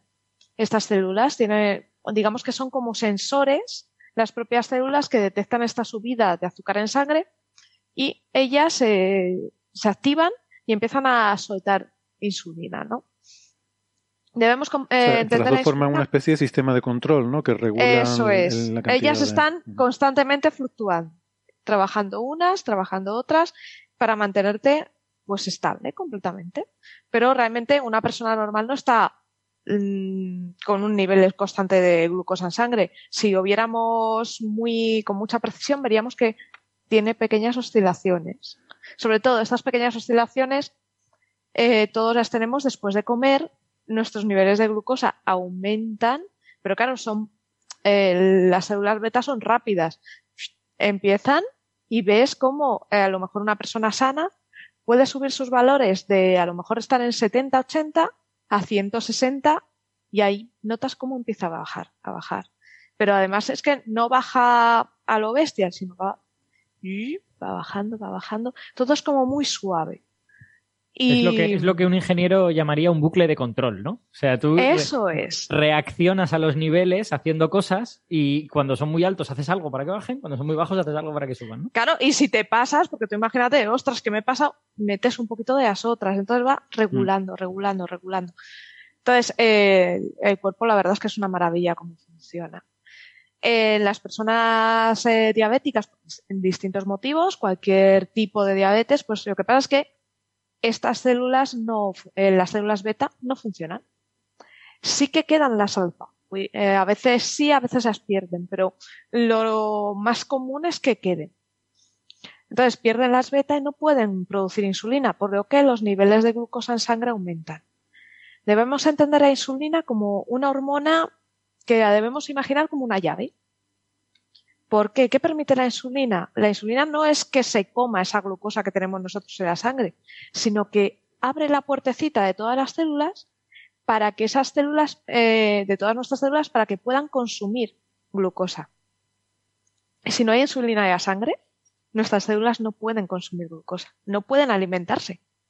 Entonces, claro, mm, permanecer mucho tiempo sin insulina en el cuerpo, pues puede producir eso, daños muy graves debido a que tus células no, no tienen manera de conseguir energía. Bueno, es más, yo no, yo no soy diabético y no, no tengo nadie muy cercano que sea diabético, pero un amigo que ya no está aquí, que se fue a Brasil, eh, eh, le diagnosticaron la diabetes a los 29 años y se convirtió en otra persona. O sea, él pasó de ser una persona súper activa, muy vital, a pues ser una persona pues que le dolían de vez en cuando cosas, que estaba cansado, que no sé qué, o sea que vamos, que la, diabetes no es, o sea, quiero decir, no es que no es que se convirtiera en una persona desagradable, pero que claramente ves un cambio, ¿no? Eh, eh, la diabetes es algo muy serio, vamos. A ver, depende de, porque a lo mejor ahí estaban sus primeros años de diagnóstico, entonces igual estaba más inestable y claro, eh, su cuerpo estaba sufriendo más, él no estaba aún digamos que controlado de una forma óptima. Cuando mm. una vez una persona lleva ya muchos años, ya es algo habitual en ti, eh, no, no, lo notas. Y seguramente también tiene que ver esto de que se lo diagnosticaron a los 29 años. O sea, tú tienes unas expectativas de cómo va a ser tu vida y a los 29 años te dicen, mira, no. es que te hunden. Sí, sí. Sí, yo tengo, tengo un amigo que le pasó, ¿eh? igual, con veintipocos, 29, 30 años, eh, diagnosticaron diabetes. Además, una persona activa que hacía deporte, ¿qué tal? Tumba. A mí una vez un médico, eh, mientras me hacía una gastroscopia, que es, un, que es una intervención que, no duele, duele, cero, pero es un poco desagradable, eh, el médico, que era el padre de uno de mis mejores amigos, me dijo, ay, qué malo es estar enfermo, ¿eh, Alberto? pues así con todas las cosas. Yo es que fíjate, de la gastroscopia tengo recuerdos muy felices porque a mí me la hacen con sedación. Bueno, venga, te, dejo seguir, perdona que te interrumpa. Lo malo de ahí, en ese caso, lo malo es la resaca, que te despiertas un poco resacoso, pero ya está. bueno, pues eh, ya os he presentado un poco cómo funciona el mecanismo de insulina de nuestro cuerpo. Vale, pues ahora entramos en un poco, vamos a retraernos en el tiempo. Llega el año finales de los 90, principios de los 2000, ¿y qué pasa? llegan las células madre. ¿Qué pasa en la ciencia? Que dicen, tela, ya está, lo hemos resuelto. Hacemos células pancreáticas con células madre y resolvemos este tinglado. Perfecto, ya tenemos la cura de, la diabetes. Pues esto se vendió así, ¿eh? literal. Pero claro, tiene eh, problemillas. ¿Por qué? Porque las células madre, eh, y más en esa época que aún estaban, aquello estaba en pañales, era una, eh, una tecnología muy poco usada, era reciente, ¿no? Entonces, ¿qué pasaba? No sabías parar el crecimiento de las células, entonces te ponías a generar células beta y aquello a lo bestia. No sabían parar de reproducirse. Eso fue uno de los primeros fallos. Otro, no se comportaban igual, no eran capaces de madurarlas. Entonces, ¿qué tenías? Unas células que no generaban insulina, no valían para nada y que además se reproducían formando tumores. Vamos, como si formaran tumores, ¿no? A lo bestia, sin, sin control. Y supongo, claro, supongo que nunca se llegaron a implantar, ¿no? Entiendo que, que, todo eso se vio en pruebas in vitro. Mm, efectivamente, lo que sí hubo en 2005-2006 hubo un caso de una persona a la que se implantaron. Ajá. Pero, pero cuidado, porque la persona hubo que someter a, quimioterapia para dejarla sin defensa. Bueno, un desastre. o sea, aquello no. Eh, tenemos la prueba de que no se implantan. Sí que existe el implante de células beta de donantes, pero tampoco es algo habitual porque para implantar células beta a una persona necesitas dos donantes y no puedes garantizar que esas células que tú implantas estén en buena salud, en buenas condiciones. ¿Por qué? Porque no se sabe por qué. Esto es un tema desconocido. Las células beta hay ocasiones, por eso tenemos la diabetes tipo 2, que se degradan. Y dejan de, van poquito a poco, cada vez producen menos, les cuesta, les cuesta, hasta que ya no funciona. Entonces, claro, ahí esos son mecanismos que no sabemos bien por qué ocurren, pero sabemos que ocurren. Entonces, mm, no tienes garantías de que lo que te acaben de implantar esté perfecto, por el lacito rojo, que esto va a funcionar durante años. No. Entonces, eh, este trabajo es muy, muy bonito. ¿Por qué? Porque estamos hablando de un trabajo que ha encabezado Timo Otonoski en la Universidad de Helsinki, aquí enlazando ya con vikingos, y en el cual en su equipo hay una persona los, los, vikingos, los, de Helsinki están en el límite, ¿eh? los de Helsinki les gustaría no tener tanta relación con los vikingos como han tenido. Igual recibían, era de los que recibían las collejas, por así decirlo de un modo suave. y entre en su equipo está un tal Diego Balboa, que pertenece al Centro de Regulación Genómica de Barcelona. Bueno, que de hecho es el primer autor eh, del artículo. Entonces, es eh, este artículo eh, que han hecho. Han conseguido, mediante una técnica in vitro bastante interesante, crear mediante células madre pluripotentes. Ah, pluripotentes que valen para un roto y para un descosido, o sea, valen para todo, se ponen a generar tejido eh, digestivo. Entonces, en las primeras semanas, pues tienes un poquito de intestino, se va generando tejido de intestino, luego se va generando otro tejido también del intestino, y poquito a poco, de repente, cierta semana, pas, empiezas a ver en el tejido y además es muy bonito verlo en el artículo. Vas viendo de repente unas celulitas redonditas, perfectas, que son las células beta. Y dices, ostras, que ya están, ¿no? Estas células beta las aíslan y las someten a pruebas. Toman células pancreáticas, eh, células beta pancreáticas de pacientes, de donantes, eh, y las comparan, hacen como un estudio comparativo de rendimiento un benchmarking de células madre contra células de verdad, por así decirlo. Y las ponen a trabajar. Y no solo a trabajar, sino que las ponen un poco a ver sus niveles de maduración y cómo funcionan, ¿no? Y sí que vieron que con el tratamiento para generar estas células, eh, estas células madres pluripotentes, vieron que en, su experimento empezaban a madurar. Eh, a la semana en la semana 7, mes 7 me parece que la primera semana, no, el paso van como en fases. Fase 1, fase 2, en la fase 7, que es cuando ya empiezas a coger estas células, en las primeras semanas son muy maduras, pero conforme van pasando las semanas, en la tercera semana ya empiezas a tener diferenciadas células alfa y células beta. Generas islotes. Además muy bien definidos.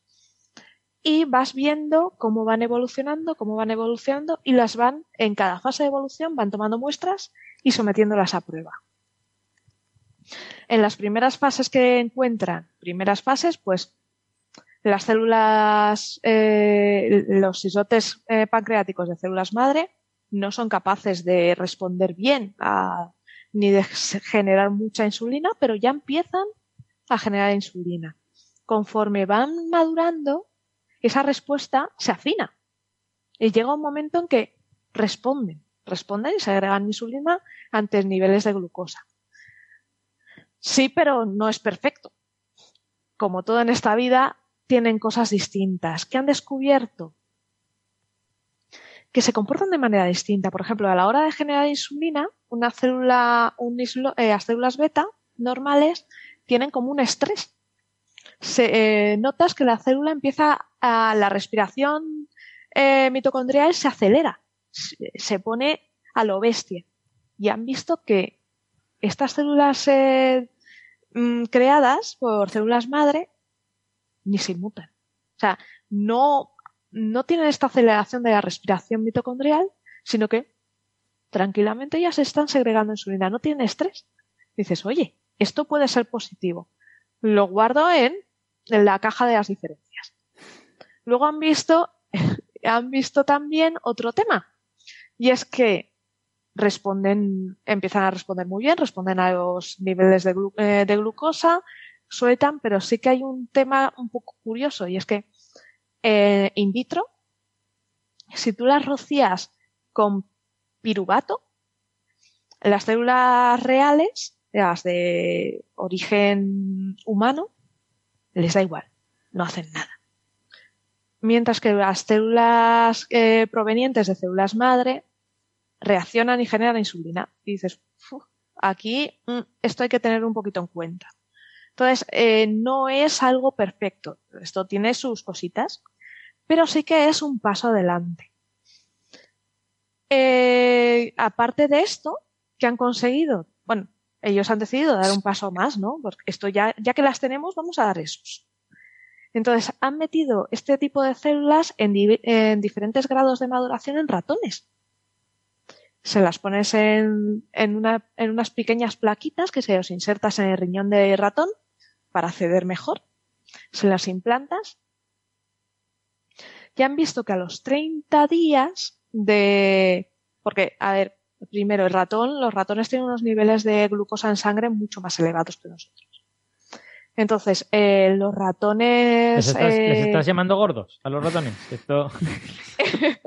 no, hombre, su organismo, su organismo funciona, funciona de una manera distinta, ¿no? Que sí, que sí. Igual ellos a nosotros nos llaman hipoglucémicos o hipoglúcidos, como Homer Simpson a sus hijos. Bueno, pues, eh, ¿qué pasa? Que a las semanas, estos ratones, los niveles, veía que los niveles de glucosa en sangre mm, les bajaba les bajaba a niveles humanos. dicen, espera, espera, espera. Y les estamos humanizando gracias a, este, a estas células, estos islotes. Aparte de eso, esto vieron que tardaba esas semanas. ¿Por qué? Porque iban, la célula iba madurando en el cuerpo del ratón. O sea, estas células que tú ponías de la placa de, eh, de Petri al ratón maduraban dentro del cuerpo. Entonces conseguían resultado óptimo cuando ya llevaban tiempo madurando. De hecho, en el paper te explica que cortaron el experimento lo cortaban eh, a las X semanas, pero que si hubieran seguido, que hubieran seguido madurando las células, que ellos veían que el nivel de maduración aumentaba. Siguiente paso, ¿qué hacemos con el ratoncito para saber si esto funciona y si realmente el ratón se está humanizando y si realmente es porque funcionan? Porque claro, el ratón tiene mil historias ahí que pueden estar interaccionando. Les vuelven diabéticos. probaron en ratones, bueno, primero lo que hicieron fue, sí, claro, probaron en ratones diabéticos, vuelven diabético al, le quitan sus islotes y le ponen, le dejan solo con, con las eh, células madre. El ratón bien. Notan que, claro, cuando le quitan los islotes, ahí hay un tramo que sube la glucosa en sangre, pero luego otra vez normal. Oye, bien. Ahora vamos a quitar la parte que hemos implantado. Le quitabas el implante, volvía a subir el nivel de glucosa en sangre a lo bestia. O sea que estaba funcionando. El pobre animalito, pues puteado, ¿no? Pero hablando mal y pronto. Pero, oye, han visto que funciona. Entonces, esto vamos a dejarlo claro. se ha probado en ratones, ¿vale? Esto de aquí, y tiene sus problemillas, como bien he dicho. No son islotes maduros, ¿no? Pero ¿para qué vale? Lo primero nos vale para probar eh, células madre. Esto es un, un nuevo sistema para criar, madurar y probar reas. Para investigar reas, para saber por qué se degradan, qué les pasa, qué, cómo funcionan, comprender mucho mejor para nivel estudio. Esto es una maravilla.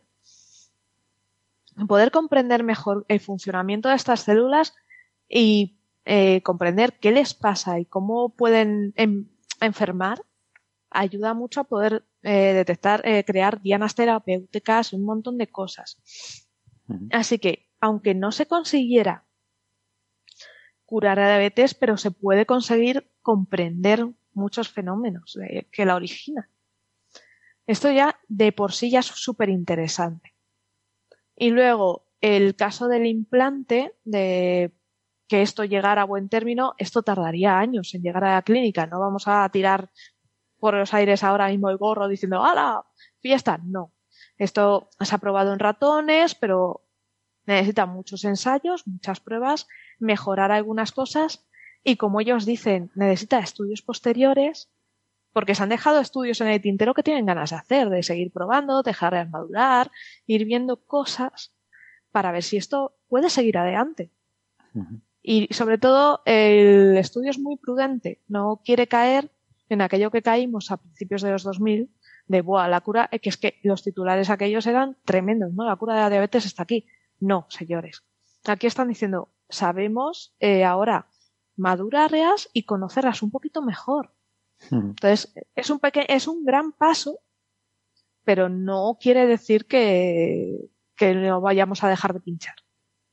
Entonces, poquito a poco, pero estos, pero estos pasos son súper bonitos porque significa, sobre todo da, esperanzas porque te das cuenta de que se sigue investigando en diabetes, se sigue avanzando mucho en diabetes y que no, que los enfermos de diabetes no tienen que pensar que están abandonados o que no, no, no, esto sigue investigándose y sigue mejorando.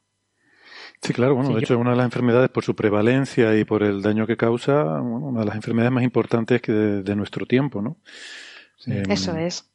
Yo creo que un, un detalle que va a ser importante en esto es entender de las diferencias que se ven entre estos islotes, digamos, creados y los islotes naturales, bueno, todos son naturales, ¿no? Los que, los que ya están en nuestro cuerpo, eh, ¿qué diferencias son relevantes y cuáles no? Porque que sean diferentes no quiere, no quiere decir que, que sea necesariamente malo, bueno o regular. Va a haber a, lo mejor algunas diferencias que no van a ser mm. relevantes para el funcionamiento y otras que sí, incluso cosas que ahora mismo no se han visto en este primer estudio y que se podría descubrir que son, relevantes. Hmm. Es que está abriendo una puerta a este estudio. Lo que sí, eh, que se me ha olvidado decirlo, eh, otra cosa muy bonita es que han conseguido parar el crecimiento. O sea, se reproducen y cuando le quitas uno de los parámetros en la placa, paran. O sea, que se frenan. Si no, no estarían hablando de la formación de islotes, ¿no? Se, hablaría pues, de proliferación de, estas células. No, no, forman el islote y los tienes ahí, quietecitos. Eh, para una persona hay que formar muchos islotes, pero parece que van por el buen camino. Y, a mí me ha gustado mucho la parte de del eh, uso in vivo, ¿no? En ratoncitos. La verdad es que eso, hmm. eso promete. Bueno, Pues nada, como diría que él es un pequeño, hay que mantener esa cautela que decía Sara, ¿no? Es un pequeño paso para un hombre, pero una gran putada para un ratón, porque el pobre animalito. eso es, eso es. Pero bueno, vamos entonces. Pobre ratoncillo. Pobre ratoncillo. Bueno, vamos a hablar ahora de otra investigación en la que ningún animal ha sufrido daños. Es una cosa que se podría poner en, en algunos artículos. Y... Sí, porque en, en esta sí, está. Sí. Pero bueno, es por una buena causa. Seguramente los ratoncitos, claro, están orgullosos de, contribuir a algo importante. Em, este otro trabajo del que vamos a hablar, mm, bueno, no sé si alguien más lo ha leído, si quieren lo, introduzco yo, porque a lo mejor soy el único que le interesan estas cosas. Em, es el, a mí me parece interesante, no ha salido en ningún medio de comunicación ni ninguna cosa, sorprendentemente, porque tiene que ver con SETI y casi todo lo que tiene que ver con SETI suele salir en todos los medios de comunicación. Y, sin embargo, este pues ha pasado bastante desapercibido. También es verdad que no ha sido publicado todavía formalmente, lo hemos visto en un preprint y además ni siquiera en el archive. Está en una plataforma que se llama Research Square que no sé, no sé por qué ha salido publicado. Ya bueno, este eh, Research Square es la plataforma de preprints de Nature. Cuando tú envías un, artículo a Nature, tú puedes eh, enviarlo a el, preprint, lo puedes hacer público en Research Squares, en esta plataforma. Y entonces estos son artículos que han sido enviados a una revista de Nature. Si no son publicados, son eliminados de esta plataforma y ya tienes que publicarlo en otro lugar. Vale. No sé, me sorprendería, no sé, quizás en alguna revista como Nature Astronomy podría salir o, o mm, Scientific Reports, a lo mejor alguna de estas, ¿no? Porque tampoco... Claro, es que hay muchas de esas revistas que, que, o sea, tienes mucho juego ahora mismo entre las revistas del grupo Nature para seleccionar una revista en la que cuele seguro, o sea que al final acabará colando. Ya. Pues bueno, no lo sé, porque tampoco suelen, este tipo de trabajos suelen salir mucho en revistas de Nature, aunque sí es verdad que el más parecido anterior, que fue la publicación de la señal de BLC1 que hablamos aquí, el la primera señal candidata del proyecto Breakthrough Listen, que al final resultó ser interferencia de radiofrecuencia, sí que se publicó en, creo que en Nature Astronomy, se publicaron dos artículos, ¿no? Ya que bueno, podría ser que esté así. Bueno, es interesante porque es la primera, el resultado de la primera observación de SETI con el gran radiotelescopio chino, el FAST, ¿vale? Entonces les contamos rápidamente, eh, Sara, no sé si quieres hacer algún comentario sobre que vamos a comentar rápidamente sí, sí, sí, es, un comentario fast.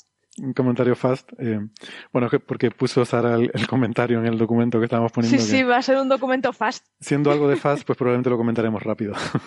Tarjeta amarilla. Sí, esa fue la respuesta de Alberto, exactamente. Sí, sí, sí, sí, sí. Eh, entonces, recuerden que FAST es el mayor radiotelescopio del mundo. Antes teníamos, siempre teníamos que hacer ese, ponerse asterisco sobre la comparación con Arecibo, porque FAST es más grande que Arecibo. FAST se parece mucho, de hecho está inspirado el diseño en el radiotelescopio de Arecibo. Eh, pero ¿Se puede decir que es la copia china? Es la copia china de Arecibo, efectivamente. Eh, no sé, Alberto, ¿le sacamos la segunda o, somos... Bueno. Jueguen, jueguen, sigan jugando. Yo no he, visto nada. El árbitro se hace el loco. Eh, lo que pasa es que es más grande el radiotelescopio en sí, creo que el de Arecibo era algo así como 300 metros, pero no, digamos que el, secundario no ilumina todo el espejo primario, o sea, eh, los rayos que llegan reflejados del primario al secundario, no, no todos los rayos de todo el primario pueden llegar al secundario, ¿vale? La sección de primario que es vista por el secundario, el secundario es el que cuelga, ¿vale? El primario es lo que está abajo en, en un cráter, que es lo, que, lo grande, lo que mide 300 metros en el caso de Arecibo, aquí son casi 500 metros, em, y el secundario es el que cuelga encima, ¿no? Entonces las ondas de radio son reflejadas por el primario, concentradas en el secundario, que es donde se analizan, ¿no? Entonces, les hemos dicho otras veces que este radiotelescopio FAST solo puede, el secundario solo ve el equivalente a 300 metros del primario. Con lo cual uno dice, bueno, pues ¿por qué lo han hecho tan grande? ¿Les sobra primario? No. Lo hacen así porque así, moviendo el secundario, pueden apuntar el telescopio a diferentes partes del cielo. ¿Vale? Entonces, el tener un primario más grande te permite acceder a una mayor eh, porción de cielo. No puedes acceder a todo el cielo, pero puedes acceder a más. Entonces, bueno, hay que hacer todas estas disquisiciones. Pero bueno, como ahora ya el de Arecibo ha sido destruido, pues tampoco hace falta entrar en tanto detalle. Pero bueno. A lo, este mejor, a lo mejor ahora ya no quieren copiarlo tanto. A lo mejor aspiran a que este dure. Hombre, el de Arecibo duró mucho, ¿eh? Es de los años 60. Yo me daría con un canto en los dientes con que este durara también 60 años. Mm, hombre, ¿qué pasa? Que ahora mismo la radioastronomía va más por las grandes redes más que por un, un radiotelescopio enorme, ¿no?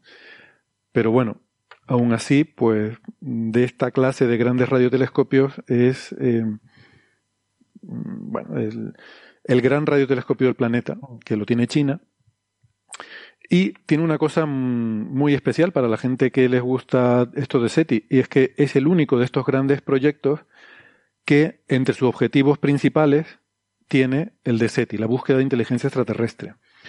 Eh, hay cinco grandes objetivos científicos de FAST, que los tengo por aquí apuntados. Son púlsares, em, regiones H1 y galaxias H1, eh, líneas moleculares, eh, ser parte de la interferometría de gran, de, a ver, very large base, de, gran línea de base, y la búsqueda de inteligencia extraterrestre. Eh, esto no es habitual. O sea, normalmente, normalmente uno construye un instrumento para hacer otra cosa, para hacer astronomía, y de paso, sin molestar, pues ahí viene la gente de SETI y dice, oye, ¿me prestas los datos a ver si puedo ver algo aquí? Eso es lo que se llama el modo comensal el modo en el que eh, también se puede llamar modo parásito o modo, pero bueno. Modo dejas entrar a Avi. Gorrón, yo creo que es, es una palabra española que va perfecta para eso. Sí, cuando, cuando Avi se presenta en el telescopio y dice quita que no sabes. Quita que no sabes, te voy a decir yo lo que es esto. Ah, pues sí, está tardando, está tardando. entonces, bueno, esto es bastante a ver, este instrumento es importante porque demuestra que China mm, tiene voluntad de ser pionera en radioastronomía. Y, ha puesto ahí al estilo chino, decir, vamos a hacer una cosa grande y, esto es lo nuestro, ¿no? Y quiere liderar la radioastronomía con este gran radiotelescopio. Y además China considera que la búsqueda de inteligencia extraterrestre es una cosa eh, importante para ellos, ¿no?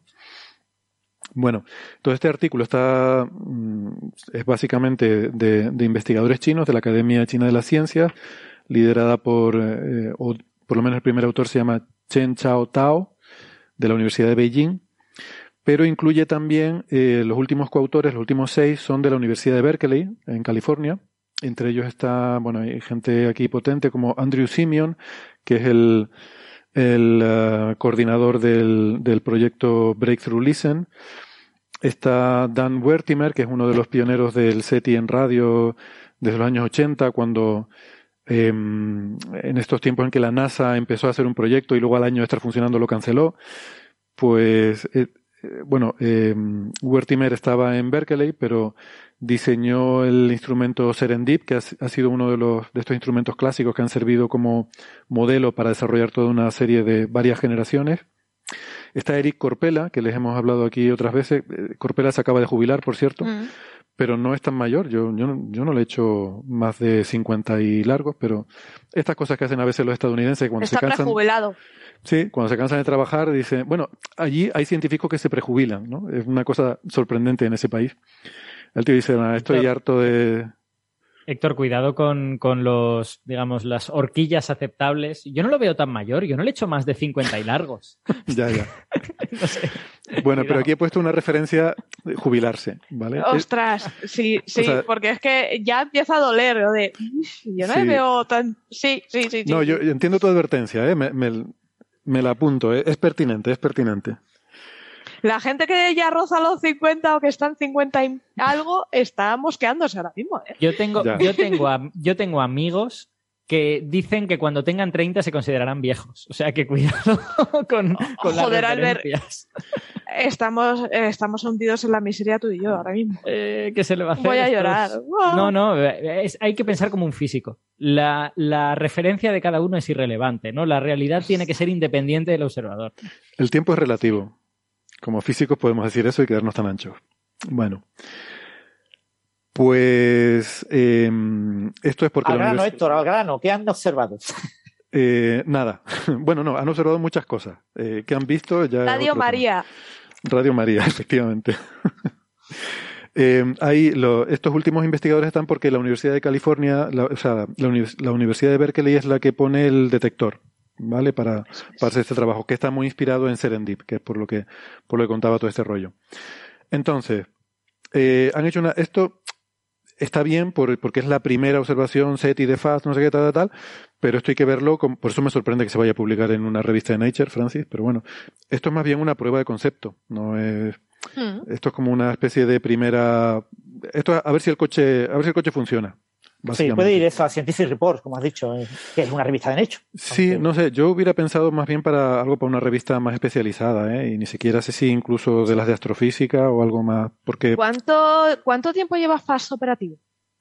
Bueno, hace un par de años eh, comentamos aquí las primeras observaciones de FAST, yo creo que dos años o algo así, de 2019 probablemente, ¿no? Las primeras observaciones de FAST que eran de, de que eran de, de regiones H1, me parece, y, bueno, estas son las primeras de SETI. Em, han observado, por eso digo que creo que es un poco una prueba de concepto porque es una muestra muy pequeña. Han observado 33 estrellas que están elegidas. 29 eh, de ellas son estrellas en las que sabemos que hay planetas en zona de habitabilidad. Y 4, no, y 29 tal, y 5 son estrellas que tienen planetas que nos ven a nosotros transitar. ¿Vale? Y tú dices, bueno, 29 y 5 son 34, no 33. Digo, sí, pero debe haber alguna que está en las dos categorías, que puede ser compatible. Eh, que tenga planeta en zona de habitabilidad y que nos vean a nosotros transitar. Lo de que nos vean a nosotros transitar eh, es un poco, o sea, se entiende, ¿no? Es decir, estás eh, buscando señales de inteligencias extraterrestres y a lo mejor la idea es que estrellas desde las que la Tierra transita pueden ser detectadas fácilmente por el método del tránsito y puede haber alguien que nos haya visto y esté enviando señales en nuestra dirección. Esa es un poco la justificación. ¿no? Eh, pero bueno, es una muestra muy pequeña. Mm, yo siempre digo que realmente para que una cosa de estas pueda tener esperanza de éxito habría que observar millones de estrellas. Y ya sé que eso suena disparate, pero si lo pensamos, tú miras la historia de la vida en la Tierra, si tú cogieras un instante al azar en la historia de la Tierra, ¿cuál es la probabilidad de que haya alguien que pueda emitir señales de radio. Pues será de una entre millones, ¿no? Depende de cuánto consideres que va a durar nuestra civilización en este planeta, pero poniéndote incluso que dure un millón de años, pues estás hablando que las probabilidades son de una entre varios miles. O sea que realmente habría tendría que ser una búsqueda muy, muy masiva. Entonces, 33 necesitas estrellas. Quizá, no, necesitas un espacio muestral muy grande. Exacto. O sea, necesitas muestras de, ya del orden de millones para empezar a hablar. Sector, una, una pregunta relacionada con esto que acabas de decir. ¿Alguien se ha planteado, yo creo que ahora mismo con la tecnología que tenemos es implanteable, pero a lo mejor no estoy equivocado, eh, ¿alguien se ha planteado algún proyecto para emitir señales hacia otras inteligencias extraterrestres durante como mínimo miles de años? Porque a lo mejor es lo que nos tendríamos que plantear para que, para que alguien tuviese alguna probabilidad de verla, ¿no? No, no, Pero eso ya lo tienes. Radio María está emitiendo y llega a todas partes. ¿Qué está. No, pero lo, que pasa es que, a ver, es muy aburrida esa emisora, pero están haciendo ciencia realmente. Sí, sí. Igual se les podría plantear con la excusa de evangelizar el universo. Quiero decir que lo mismo te financian un proyecto y podría ser la forma de conseguir financiación para un proyecto a largo plazo y tal. Esa gente pilota de dinero. Hay que decir que esto de METI, lo de enviar señales hacia afuera, es controvertido. O sea, hay mucha gente que piensa que eso no hay que hacerlo. Y, y ahí es una de esas cosas en las que la humanidad tiene que tomar una decisión. Pero bueno. Ya Stephen Hawking nos lo advirtió, no lo hagáis. Sí, sí. Y como bueno, de todas formas. Stephen Hawking también dijo que el bosón de Higgs iba a destruir el universo. O sea que bueno, las cosas que decía Stephen Hawking, vamos a ponerlas entre paréntesis. De todas formas, eh, vosotros pensar el mensaje de Aspioner de mm, un desnudo integral y mm. donde está nuestra casa es un poco creepy. Sí. O sea, tú imagínate que a ti te llega y te mandan una foto de alguien en pelotas y te dicen mi dirección es esta. ¿Tú qué haces? Dices, uy. ¿Esa, no es la forma estándar de comunicarse con la gente? No, no. Ah, es, que, es, que, queda un poco feo. Me haber equivocado. Tarjeta amarilla, Alberto. Em, bueno, entre los animales todos se presentan unos a otros desnudos, porque ninguno lleva ropa. Eso sí, sí, sí. Así es. Pero no se mandan información de dónde viven, ¿no? Eh, oye, vente a mi cueva, tal. Bueno, sí, de alguna forma sí. Claro que sí. Sí, las aves, el macho le construye nidito a la hembra y dice, pero vamos, que lo, que lo que yo quiero decir es que eh, cualquier, cualquier no, pero, pero un proyecto de METI realista debería pensar que es muy improbable encontrar a alguien que te esté escuchando ahora mismo. Entonces, eh, pues uno tiene que mantener el esfuerzo durante un tiempo muy largo y yo diría que miles de años me suena a poco. Sí. Entonces, eso no se ha hecho, pero eh, bueno, para los que nos gustan estas cosas, por suerte están los militares que llevan décadas eh, usando sus grandes radares, sobre todo los que buscan misiles intercontinentales, enviando señales potentísimas al espacio. Hmm. Y mm, bueno, serán las primeras que, que, reciba alguna civilización, ¿no? No serán las imágenes de Hitler, que quedaban muy bien en la peli de Contact. Aunque bueno, eso tenía, eso tenía una historia curiosa también, porque fue la primera gran emisión a gran, a gran escala, o sea, se hizo un esfuerzo por, eh, esas emisiones de los Juegos Olímpicos de Berlín fueron las primeras con una, una red global, bueno, en fin, que, que aquello estaba gracioso, pero bueno. No, no, no existe una, un proyecto en ese sentido, ¿no? Ni una idea de, hacer eso. Pero bueno, eh, lo que sí mm, cuentan aquí es que con este radiotelescopio, el tipo de sensibilidad que se puede alcanzar, que es lo que dice el título, esta es la búsqueda más sensible, ¿vale? No es la más grande ni la que tiene mayor número, mayor muestra estadística, pero es la más sensible. Este radiotelescopio tiene, eh, bueno, hay un parámetro que es la potencia radial integrada equivalente, que es una especie de medida de qué tipo de señal podría ser sensible, que es eh, algo así como 10.000 veces más, o sea, es, sensible a señales 10.000 veces más débiles que la que podía producir el radiotelescopio de Arecibo con su radar planetario. ¿Vale? recuerden que el radiotelescopio de Arecibo no solo podía recibir, sino que también podía enviar señales, ¿no? Pues señales 10.000 veces más débiles que esa se podrían detectar. Y eh, bueno, eh, por eso dice que es la, búsqueda más sensible hasta la fecha, pues claro, es que tiene un radiotelescopio enorme. Esa es la, esa es la gracia del asunto, ¿no? Entonces, bueno, es una prueba de concepto, probar los algoritmos que usan, la metodología que usan, sobre todo para descartar radiofrecuencia, eh, interferencia de radiofrecuencia, que es el gran problema aquí. Y lo que cuentan es un poco eso. Por ejemplo, llegan a la conclusión de que los aviones no son un gran problema. Supongo que el sitio del radiotelescopio está elegido también para eso. Pero los satélites sí. O sea, una gran parte de la interferencia que tienen es de satélites.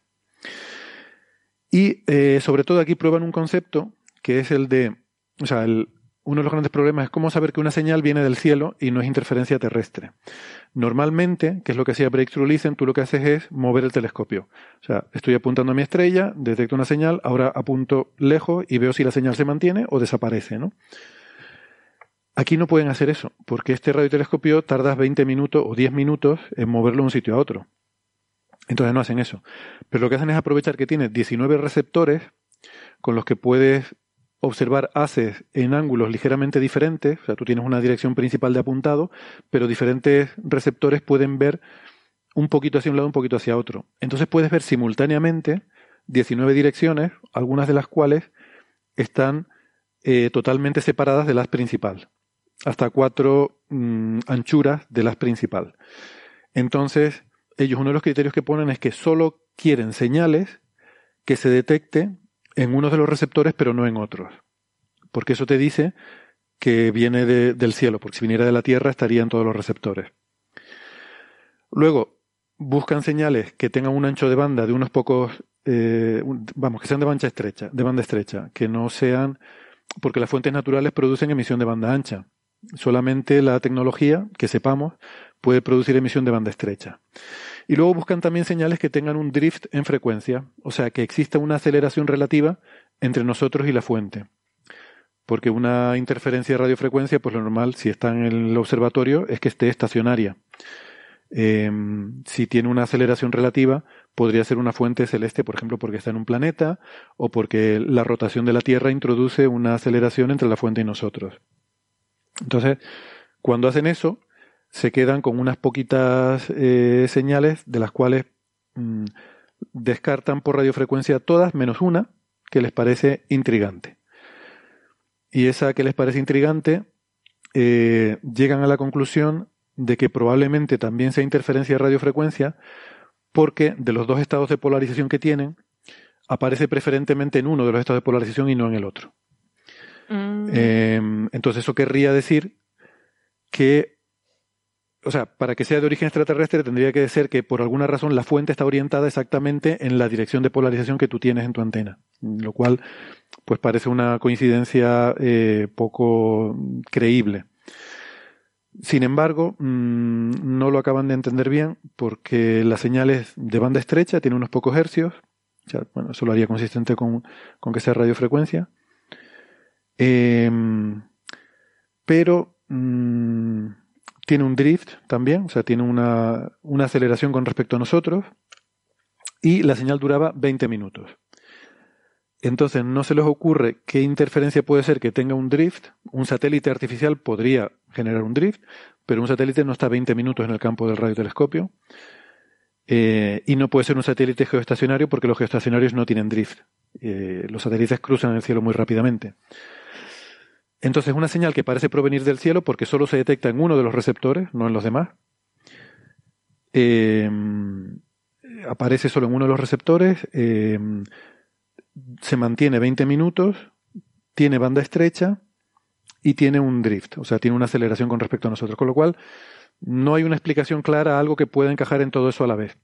Pero el hecho de que esté en una de las direcciones de polarización les hace pensar que probablemente sea radiofrecuencia.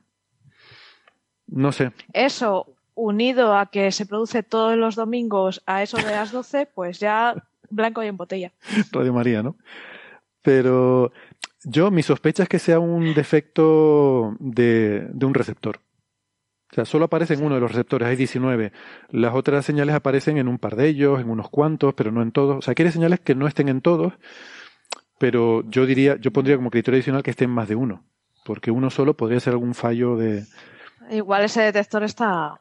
Sí, igual es algún problema de detector, ¿no? Mm, tiene no, no tienes, ¿No tienes la sensación con estos papers que buscan alguna cosa muy difícil y que te presentan un resultado negativo, que siempre encuentran una señal que es intriguing? O sea, que, quiere decir que parece que esperan hasta que tienen alguna que es un poquito, un poquito distinta y dicen, venga, ahora ya podemos publicar el resultado negativo que tenemos algo que contar. Sí, porque si no, a lo mejor no podrías publicar ni eso, ¿no? Claro, es que un artículo completamente negativo en el que digas, hemos buscado y no hemos encontrado nada, pues da como, pues tienes que plantearlo desde el punto de vista de la metodología, ¿no? Esta metodología es replicable, otra gente lo puede hacer, pero un instrumento único como este caso no lo puedes hacer. Entonces, es difícil de vender si no mm. te encuentras alguna señal eh, de eso, que, produzca un poquito de, tensión en la interpretación. Bueno, y una cosa, con la de BLC1 se sacaron dos papers, los dos en Nature Astronomy. El primer paper era sobre la metodología y el segundo era con la señal candidata. Y, la, bueno, pero era también la refutación. O sea, ponían la candidata y y publicaban ya el, el por qué era descartable, ¿no? Pero bueno, eso, si no hubiera habido la señal candidata, lo mismo no se hubiera publicado el de metodología. Ninguno de los dos, claro. Esa, eh, claro. Por eso digo, ¿no? Esa es la duda que nos quedará siempre. Bueno. Sí, es complicado. O sea, yo, yo les reconozco que están en una posición difícil, pero, pero también tengo la sensación de que parece que, no, no es solo en SETI, ¿eh? sino también en otras cosas, es como una retaíla de señales posibles, pero que nunca son, realmente. Mm. Entonces, claro, cansa un poco. Sí, por eso, bueno, a mí me parece interesante, pero quizás para un journal especializado, ¿no? Por eso, no sé, me sorprende que esto lo intenten publicar en algo como cualquier revista del grupo Nature, porque incluso Nature Astronomy tiene que ser algo de, gran repercusión, ¿no? También es verdad, por otra parte, que estás hablando del gran buque insignia de China en la radioastronomía, o sea que a lo mejor solo por eso, pues ya justifica eh, la presentación en un journal de estos, ¿no? Em, Yo propongo la creación de la revista Señales para este tipo de. Dirigida por Mel Gibson, ¿no? Claro. bueno, a mí me gusta que se hagan trabajos serios de estas cosas, ¿no? Y que. Sí. Que no aparezca Loeb diciendo, pues, justo, esto es justo lo contrario, no. Esto es hacer una buena metodología y no encontrar nada. Luego llega, luego otros que, eh, sin, sin ton ni son, encuentran extraterrestres, ¿no? Sí, Héctor se, postula como editor principal de esa revista, la revista Señales. Señales. Que me, he equivocado, que el director de Señales es Night Shyamalan, que no sé por qué siempre la confundo con no sé qué peli que hizo Mel Gibson, también muy terrible. Ah, sí, no, no, pero, Mel, Gibson, sale en eh, no, ah, sale de actor, claro, sale, de actor. De actor no, no, claro, pero cuando se cita la peli hay que decir el director, y el, el director es M. Night Shyamalan. Hmm. Sí, sí, sí, creador de grandes, terribles películas a mí me parece un cineasta bastante apreciable, la verdad. Como Airbender. Pero bueno. lo que pasa es que ha hecho muchos truños, pero yo creo que es un señor relativamente apreciable. Bueno, voy a imponerme aquí para reconducir la conversación que nos estamos desviando y, eso no puede pasar porque aquí nunca pasa. Así que vamos a pasar ya de tema. Está bien de hablar de lucubraciones aquí tan abstractas como extraterrestres. Vamos a hablar de cosas más prácticas y más eh, mundanas y terrenales. ¿Cómo sería el universo si el universo fuera diferente? ¿Vale? Esa sería la pregunta con la que podríamos introducir el siguiente tema, ¿no? Eh, porque hay muchos físicos, algunos ilustres, que piensan que el universo, la física, exhibe un grado inquietante de ajuste fino. O sea, que, que las cosas tienen que estar ahí muy bien cogiditas con alfileres para que el universo funcione y, si no, el universo se escacharraría, ¿no? O sea, como dice Sara, antes decía el cuerpo humano, ¿no? Que qué bien hecho está el cuerpo humano, pues mm. aquí puede decir, qué bien hecho está el universo, pues si no, no funcionaría, ¿no? Hay gente que sostiene eso, otros piensan que no, y, hay hasta quien piensa que es normal que, tenga ajuste fino. Pero ¿cuánto de ajuste fino tiene el universo, no?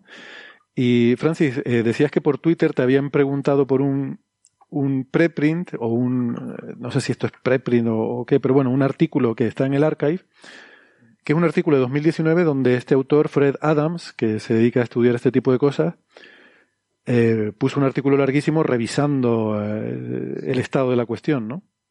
Francis, ¿me equivoco? ¿Me equivoco si digo que contamos un trocito de este artículo en la radio hace, no sé si en 2019? No, porque contamos otro, contamos uno anterior. Sí, en Coffee Break ah, también. en 2018, yo lo puse también en la referencia, hay un artículo en 2018 de varios autores, entre los que está este, Fred Adams. Ah, bueno. O, es otro distinto. Sí, es verdad. En la radio contamos este y en Coffee Break contamos el otro. Es que ah, yo cuando, cuando me lo he mirado he dicho, ¿y si esto me suena? sí, sí, sí, sí, sí, Exactamente. Bueno, el que contamos en Coffee Break era cómo sería el universo si no tuviera la fuerza débil. Exactamente. En 2018. Es una de las cosas que estudia en este artículo más amplio. Vale. Pero este artículo es más amplio, es en general cómo cambiar el universo, ¿no? Sí. este artículo es un artículo que, es, que ha aparecido en Archive, pero que está aceptado ya en Physics Reports. Lo que pasa es que no ha aparecido todavía en la revista Physics Reports. Physics Reports es una revista de, de Elsevier que publica artículos de revisión de física sin límite de páginas. O sea que puedes escribir un artículo de mil páginas o puedes escribir un artículo de, de 50 páginas, ¿no? Muchos de los artículos de, de Physics Report son esos artículos de 300, 250, y este pues tiene también pues, unas cuantas, ¿no? Y tiene 212 unas cuantas? A ver, pues yo no lo he leído. 212. O sea, Francis, por favor, eh, resume, abrevia. Claro, es, difícil eh, resumir. Esto, claro, ¿qué hace este, este autor? Pues este autor me quedo preocupado. Bueno, bueno, Héctor, después, después de que tú hayas estado 15 minutos hablando de un artículo sin resultados, creo que no le puedes decir nada a Francis. Bueno, este, este, autor compendia lo que ha estado trabajando él los últimos 10 años, así, ¿no? Ha publicado artículos con diferentes autores, ¿no? Con diferentes coautores. Y aquí te realiza un estudio de, de los clásicos parámetros que, que se consideran en este tipo de estudios de ajuste fino eh, de nuestro universo eh, para permitir eh, habitabilidad y una civilización inteligente. Aquí el punto clave es que tenemos que permitir que haya un universo en el que haya la posibilidad de que el universo viva suficientemente, suficiente tiempo como para que se mm. produzcan estrellas y planetas que vivan suficiente tiempo como para que, y que además tenga una química lo suficientemente rica como para que eh, se puedan eh, surgir una vida que acabe siendo una vida inteligente y haga tecnología y se plantee la pregunta de por qué en este universo eh, hay inteligencia, ¿no?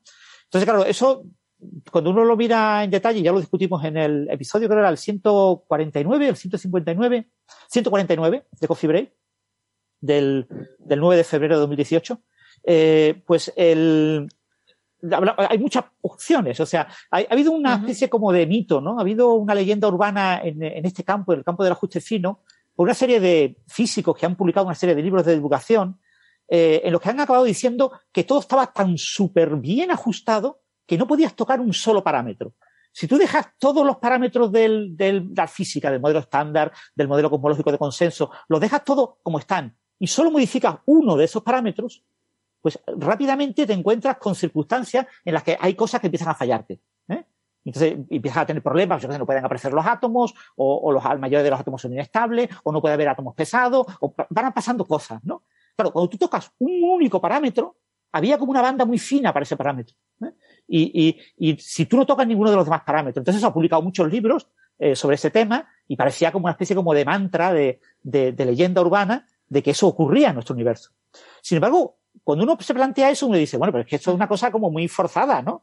Lo natural sería, pues yo juego con varios parámetros y miro a ver si puedo mover varios parámetros y buscar realidades alternativas que cumplan con las propiedades que yo quiero. Y eso permite bastante juego. Es decir, eh, si tú consideras, por ejemplo, las masas de todas las partículas, o al menos las partículas estables, el cuero arriba, el cuero abajo y el electrón, pues te encuentras con que tienes bastante juego a la hora de mover esas masas, eh, eh, permitiendo que vuelva a haber estados de equilibrio similares a los átomos, que son mínimos de, potencial electromagnético que y con suficiente complejidad para que tengan núcleos relativamente complejos y que tengan un número suficiente de electrones externos.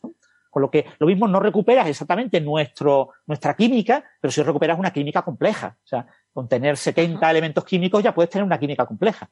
Entonces, eso te, habilita tener mucho juego. El problema es que tú toques solo el electrón y no toques los otros. Pero si tú tocas también los otros, empieza, ya puedes arreglar las cosas, ¿no?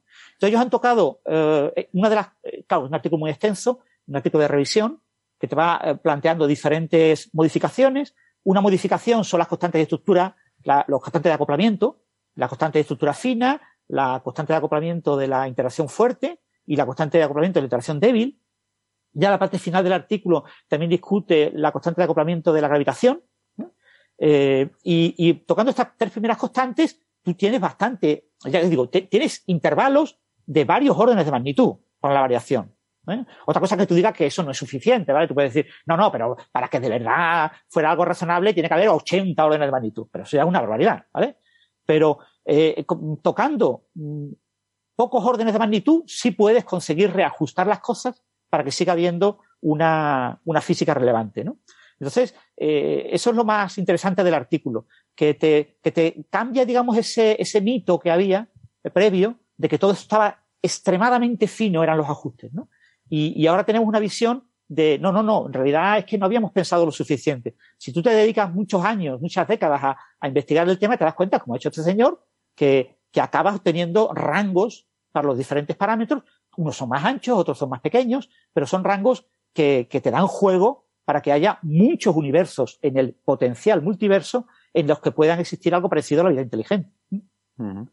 Y eso, digamos, un poco la conclusión genérica del, si ya tú miras el, eh, datos concretos, pues yo qué sé, pues en el estudio se plantea pues que la, el rango de masas para el cuero arriba, que es el, el cuero de menor masa, pues son del orden de tres, eh, de tres órdenes de magnitud. Se le llama decays, décadas, ¿no? O sea, tienes un rango de, de, de, de entre uno y mil, ¿no? Y, meter en medio esa masa. Con el cuero abajo tienes un rango mucho más limitado porque está mucho más ajustada la diferencia entre el protón y el neutrón. Y entonces, eh, con el cuero abajo, el rango es, no llega a un orden de magnitud. Pero eh, con el electrón, por ejemplo, el cociente de la masa del electrón al protón tiene rangos del orden de cinco órdenes de magnitud. Y, con parámetros como la constante gravitacional, la constante de acoplamiento gravitacional, la constante de Newton, que es un valor muy, muy pequeño, pues tienes incluso la posibilidad de más de 10 órdenes de magnitud en cambiar ese valor sin que realmente se vea afectado de manera significativa la, la física de interés. ¿no? Entonces yo creo que el, punto más importante para los oyentes es eso, destacar que que muchos parámetros se pueden modificar en, varios órdenes de magnitud, eh, siempre y cuando sean acompañados a veces esas modificaciones de modificaciones de otros parámetros, ¿vale? O sea que no estamos hablando de modificar un único parámetro y no tocar los demás, sino modificar varios parámetros y su combinación, eh, modificarlas en varios órdenes de magnitud, algunos de ellos, manteniendo una cosa parecida, a priori, con un estudio, obviamente, es un estudio eh, con una enorme cantidad de limitaciones, ¿no? pero tiene una cosa parecida a lo que aparentemente es compatible con la aparición de vida y la formación de estrellas, con una vida suficiente para formar planetas, la formación de galaxias y grandes estructuras del universo, eh, tener también, pues yo qué sé, una simetría materia-antimateria, o sea, todas las cosas clave que han ocurrido en el universo se pueden replicar eh, jugando con varios parámetros en un cierto rango.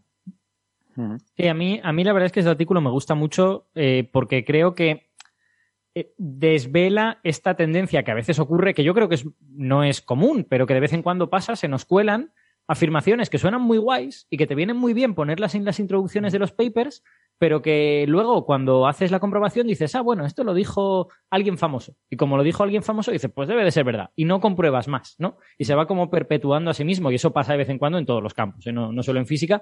Y a mí me daba un poco de rabia porque pasaba en mi campo. Y cuando vi este artículo dije, hombre, pero alguien que se lo ha mirado de verdad, alguien que hace los números, vamos a verlo, ¿no? Y cuando descubres que realmente no está tan ajustado el universo, que sí que a lo mejor algunos parámetros no tienen mucho margen, pero la mayoría tienen un margen bastante amplio, pues no sé, como que te coloca en tu sitio, ¿no? Y, y, también creo que es interesante ver cuáles son los parámetros que menos margen tienen, ¿no? Porque esos son para los que más sentido tendría aplicar este argumento a la introducción de tu paper, ¿no? Y a lo mejor no a la constante gravitacional, que tiene muchos órdenes de magnitud. Esto eh, siempre me queda la duda, ¿no? Cuando se habla de si algo está finamente ajustado o no, eso, claro, depende. Si tú dices, este es mi, el rango en el cual puede variar este parámetro, pero, ¿cuál es el rango total permitido? En el sentido de que si, si tú me dices que esto puede variar en tres órdenes de magnitud, pero en principio podrían ser 400 órdenes de magnitud, pues tú dices, bueno, pues 3 entre 400 es muy fino. O, o no, ¿sabes lo que quiero decir? Que depende de. Si, si hay algo que, que por lógica, por matemática, tiene que estar entre 0 y 1, y tú me dices que cualquier valor entre 0 y 1 es aceptable, tú dices, vale, pues ahí no hay absolutamente nada de ajuste fino. Pero si me dices que algo que puede variar entre 0 y 1 resulta que eh, está limitado a que solo puede tener un rango de 10 a la menos 6, dices, ostras, está muy afinado. O sea, que depende de cuál sea el rango permitido, es lo que quiero decir, ¿no? Si el rango permitido no está restringido, entonces, ¿cómo puedes hacer una afirmación sobre... Pero es que, pero es que muy a menudo ese rango permitido eh, está, digamos, condicionado por la teoría subyacente que tú tengas. Mm. Y si te estás planteando un universo en el que el electrón tenga otra masa y la fuerza electromagnética tenga otra intensidad, pues también te podrías plantear un universo en el que la fuerza electromagnética sea distinta y no sea como eso. O sea, ¿qué quiero decir? Hmm. El, problema es cómo obtener referencias cuando tu punto de partida es ¿y qué es qué pasa si la física fuera distinta a la que es, ¿no? ¿De dónde sacas la referencia? Sí. Y después un punto que, eh, a mí me gusta siempre recordar en este tipo de cosas. Eh, tú imagínate, por ejemplo, la vida en un planeta, ¿no? Pues para que haya vida en un planeta, la zona de habitabilidad, ¿no? La zona de habitabilidad es que haya atmósfera y que la atmósfera permita agua líquida en superficie. Y tú dices, bueno, pues eso me, pone un rango en el tamaño de los planetas, porque un planeta puede ser de tamaño terrestre, puede ser eh, una supertierra, quizás un subneptuno, pero ya estamos en el borde, pero más allá de subneptuno no. Y estamos hablando de un factor de menos de un orden de magnitud en tamaño. Y después, para tamaños más pequeños, lo, peor, porque claro, el tamaño, al tener menos gravedad, van a poder atraer mucho menos a, a, esa posible atmósfera.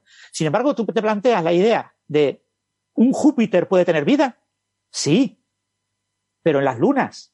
Hmm. Es decir, y ya, eso te cambia completamente el, chip. Dices, no, no, ahora ya, ¿qué planetas pueden tener vida? No significa que la vida esté en la superficie del planeta. Puede estar también en sus lunas. Entonces ya te abre, el, te ensancha el margen y te dice, pues ya prácticamente casi cualquier planeta puede tener, hasta las enanas marrones pueden tener eh, pequeños planetas a su alrededor. o sea, que un Júpiter muy próximo, de gran masa, próximo a una enana marrón, eh, eh, perfectamente puede albergar vida en ese sentido, ¿no?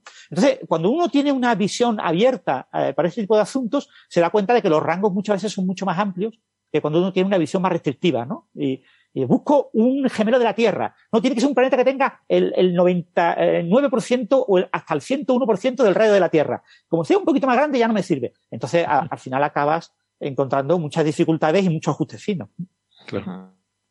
Pero fíjate que uno, yo, siempre pongo esta comparación también, ¿no? Cuando se habla del ajuste fino y, y, es mi, argumento en favor del multiverso, en el sentido de que esto lo hacemos cotidianamente con los planetas. Uno dice, jo, es que mm, justamente la Tierra reúne unas condiciones que cuando uno ve la variedad de planetas que hay por ahí, qué suerte que estamos en un planeta que tiene estas condiciones y permite la vida, ¿no? Pero hoy en día sabemos que las cosas no es así, no es cuestión de suerte y no es que la Tierra esté en un ajuste fino para permitir la vida, sino que sencillamente hay una variedad de mundos, hay, una enormidad de mundos indescriptibles y en muchísimos de ellos la, vida no es posible, pero hay un porcentaje en los cuales sí se dan las condiciones. Y entonces tú tienes un sesgo a posteriori, el sesgo de observador, tú solo puedes observar aquellos mundos en los cuales las condiciones son adecuadas para la vida. No, puedes observar, quiero decir, observar desde dentro, ¿no? Entonces quizás eh, puedes escalarlo todo al mismo argumento a nivel cosmológico. Tú solo puedes observar un universo que tiene condiciones para la vida, porque de lo contrario no, había, no habría observadores en ese universo. Después hay una crítica que tiene este tipo de artículos, si alguno de nuestros oyentes se atreve a leerlo, es larguito pero se lee fácil, no es, no es complicado. Es que eh, en este tipo de artículos los argumentos están como muy guiados, ¿no? Es como una novela en la que te van guiando por una serie de personajes y te van mostrando una vida para cada uno de los personajes y no te plantean la, posibilidad de que tú te salgas de esa vida, ¿no? Y, que tú te plantees a mitad de la novela mm, qué pasaría si todos estos personajes tuvieran una vida completamente distinta, ¿no? Eso no te lo planteas, porque si el escritor te, va guiando bien, eh, te, supone eh, disfrute el ver la vida que te ha marcado, esa única vida que está ahí. Eh, y eso es lo que novelas pues genera los grandes personajes que pasan a la historia. Pues con esto pasa algo parecido. El, el autor te presenta unos argumentos engarzados de tal manera de que cuando tú los lees dices, pues sí, esto es muy razonable, ¿vale?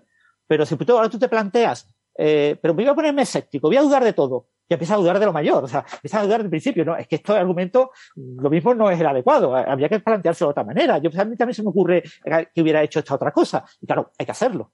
O sea, él, en este artículo de revisión revisa muchas de las cosas que han hecho él y su grupo y sus colegas y, y, bueno, y otra gente que ha trabajado en esos temas, eh, pero quedan siempre, siempre, siempre te queda la sensación de que está todo como demasiado hilado en un cierto camino, ¿no? Y que lo mismo, eh, falta una bifurcación en plan árbol mucho más amplia o en plan arbusto, eh, pero claro, eso complicaría muchísimo el artículo, lo mismo lo haría excesivamente largo y, y en muchas de las alternativas no ha habido nadie que lo haya trabajado.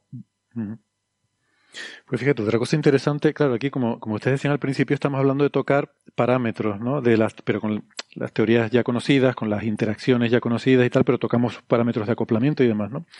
Pero hasta qué punto hay libertad, eh, o sea, hasta qué punto hay libertad para que un universo sea algo completamente diferente, en el sentido de que eh, la lógica es la lógica, las matemáticas son, son las que son, dos y dos son cuatro. Entonces, eh, muchas de nuestras o muchas no, pero algunas de nuestras teorías parten de principios básicos que son como principios fundamentales. Quiero decir, hmm. no sé, la verdad es que tampoco entiendo mucho de teoría cuántica de campos y el modelo estándar, pero hay, hay cosas sobre las que está construido el modelo estándar que son casi matemáticas o que son principios filosóficos. La, la invariancia gauge eh, pues parece un principio que, tú no puedes cargarte, ¿no? El hecho de pero que... La, pero la invariancia gauge puede, puede manifestarse de 25.000 formas diferentes. O sea, hay, hay muchas formas de hacer invariancia gauge, incluso aunque admitiéramos que la invariancia gauge o cualquier otra cosa análoga es la, el principio fundamental del cual emerge la física, seguro que hay como millones de maneras de, de cristalizar ese principio que da lugar a físicas totalmente distintas. Sí, bueno, y grupos de simetría hmm. gauge hay infinitos, realmente, o sea, porque están parametrizados por una dimensión, o sea, tú puedes poner lo que quieras. Invariancia gauge es el electromagnetismo, invariancia gauge es la interacción entre quarks y gluones, y se parecen como un huevo y una castaña. Hmm. Sí. pero quiero decir, aunque sean infinitas las posibilidades, que sean infinitas no quiere decir que todo esté permitido. Entonces quiero decir que a lo mejor, no sé si, yo, yo no he visto nunca trabajos en los que se planteen ese tipo de cosas, ¿no? Es decir, qué, qué tipo de, no, no solo qué rango de variación de los parámetros de las constantes de acoplamiento son permitidos, sino qué tipo de teorías podrían darse que respondan a física diferente, pero que mantengan esos principios como invariancia gauge. Claro, perfectamente. Yo que sé, un universo que solamente estuviera descrito por la física clásica, que no existiera nada cuántico en ese universo. Pues, por nuestras ideas actuales eso no puede existir, ¿no? O sea, por ejemplo nuestra idea. ¿Podría, eh, ¿podría existir? esa es la pregunta. Por ejemplo, la cuántica, una de las razones por las que se desarrolla es por la catástrofe ultravioleta. O sea, un universo mm. sin física cuántica puede existir o es inconsistente. A lo mejor, a lo mejor no es consistente porque te pasan cosas como, como la catástrofe ultravioleta. Sí, lo eh. que nosotros entendemos como físicos en la actualidad, con el conocimiento actual establecido en nuestro paradigma actual, es que el universo es cuántico y todo lo demás es derivado de lo cuántico. Entonces, no es concebible un universo no cuántico. Pero es con nuestro conocimiento actual. Obviamente, pues, es concebible un universo en el que los habitantes inteligentes del universo nunca sean capaces de descubrir que el universo es cuántico, porque tengan limitaciones instrumentales o porque tengan una serie de limitaciones y no lo descubran. Pero en nuestra manera de entender el universo no lo podemos concebir, pero lo mismo estamos equivocados, claro. Claro, pero eso es lo que me refiero. O sea, si eso deriva de que nuestro universo es así y todas las leyes que hemos aprendido responden a cómo es nuestro universo o a que existe la posibilidad, es decir, ¿se podría construir un universo que sea físicamente consistente y que no sea cuántico? Esa es una duda que me surge. Seguro que sí. Quiero decir, ¿te preocupa la catástrofe ultravioleta? Pues te inventas un principio físico que hace imposible la emisión de, energía electromagnética por encima de no sé qué y ya está. Pues pones un cutoff artificial en la, en la emisión electromagnética y se acabó. Simplemente añades otro principio. pero no puede ser tan ad hoc. O sea, tiene que ser algo. ¿Por qué no? Pero ¿por qué no? ¿por qué no? ¿Por qué no? ¿Por qué la, ¿por qué la porque puede ser un principio. Porque puede ser un principio. ¿Por qué la naturaleza debe ser elegante? La naturaleza podría ser un apaño y permitir la vida y eso sería bien. Eso sería perfecto. Sí, no sé. para mí es muy difícil, pero estamos muy sesgados por el tema de lo que conocemos, ¿no? Es muy difícil pensar en lo que no conocemos, ¿no? En, espacios En matemática es muy fácil, porque en matemática lo construye, ¿vale? O sea, el, trabajar con la coherencia de un sistema axiomático, ¿no? Defines un conjunto de axiomas y, y, hay técnicas para, para estudiar si el sistema aparentemente es consistente o no, es coherente o no. Eh, pero eh, desde el punto de vista físico es muy diferente. La coherencia entre leyes físicas es mucho más difícil de, hmm. de, estudiar en ese sentido. Por lo menos yo no lo veo tan claro. No, no, no, si no, lo veo claro, se lo digo que, es interesante. Yo creo, que, la pregunta que se hace Héctor, incluso comprando que, la naturaleza tuviera que ser matemáticamente sencilla, elegante y consistente, cosa que no compro, eh, incluso comprándolo, creo que puede ser una pregunta matemáticamente muy difícil. Porque, porque claro, si estás diciendo, vale, y si el universo no fuera cuántico y si fuera otra cosa y hubiera otro tipo de leyes, ¿cómo, cómo formalizas lo que significa esas leyes para poder hacerte bien la pregunta? ¿no? Hmm. En ese sentido, ha habido ya varios artículos en los fundamentos de la cuántica planteándose la posibilidad de si realmente lo que los observadores, lo único, los físicos, ¿no? los entes inteligentes que observamos el universo, lo único que podemos hacer es tomar medidas con ciertas observaciones, con ciertos eh, y solo podemos extraer información de nuestros experimentos para desvelar lo que es la realidad, eh, ¿cuál es el formalismo más genérico común a eso? ¿no? ¿Cuáles son las limitaciones intrínsecas de construir una comprensión de la realidad basadas en hacer experimentos y obtener información a partir de los experimentos? Y hay varios trabajos que apuntan a que sería la cuántica, que sería una, una física básicamente lineal en la que yo manejo solamente información sobre los sistemas y en la que tengo una descripción probabilística eh, similar a la de la física cuántica. Lo que pasa es que eso todavía no está mm, mm, demostrado que sea la única posibilidad, pero hay varios artículos que apuntan en esa línea. Y en cierta, y en cierta manera, yo como completo ignorante que no he leído ninguno de esos artículos, ¿eh? apunta un poco a que utilizas como vara de medir la cosa más potente que tienes ahora mismo, pero que si a lo mejor te hicieras esa pregunta dentro de 100 años, utilizarías la vara de medir dentro de 100 años. No Claro, eso es difícil de, ver, pero bueno, el, fundamento de la cuántica, la cuántica como la única teoría posible eh, para describir eh, la adquisición de información por parte de observadores de un universo mm. real subyacente que tiene elementos, eh, llamémoslo así, eh, eh, objetivos, reales, en el sentido objetivo, pero que tiene elementos de realidad física. La realidad física es la parte no objetiva, es lo que los observadores pueden acceder, ¿no? Es decir, existe un universo real, porque claro, el físico tiene que plantear que un universo real existe, ¿vale? Negar la realidad es cosa de filósofos. Tú no puedes negar la física, porque entonces si tú niegas la física, eh, no puedes hacer físico, no puedes hacer física negando la física.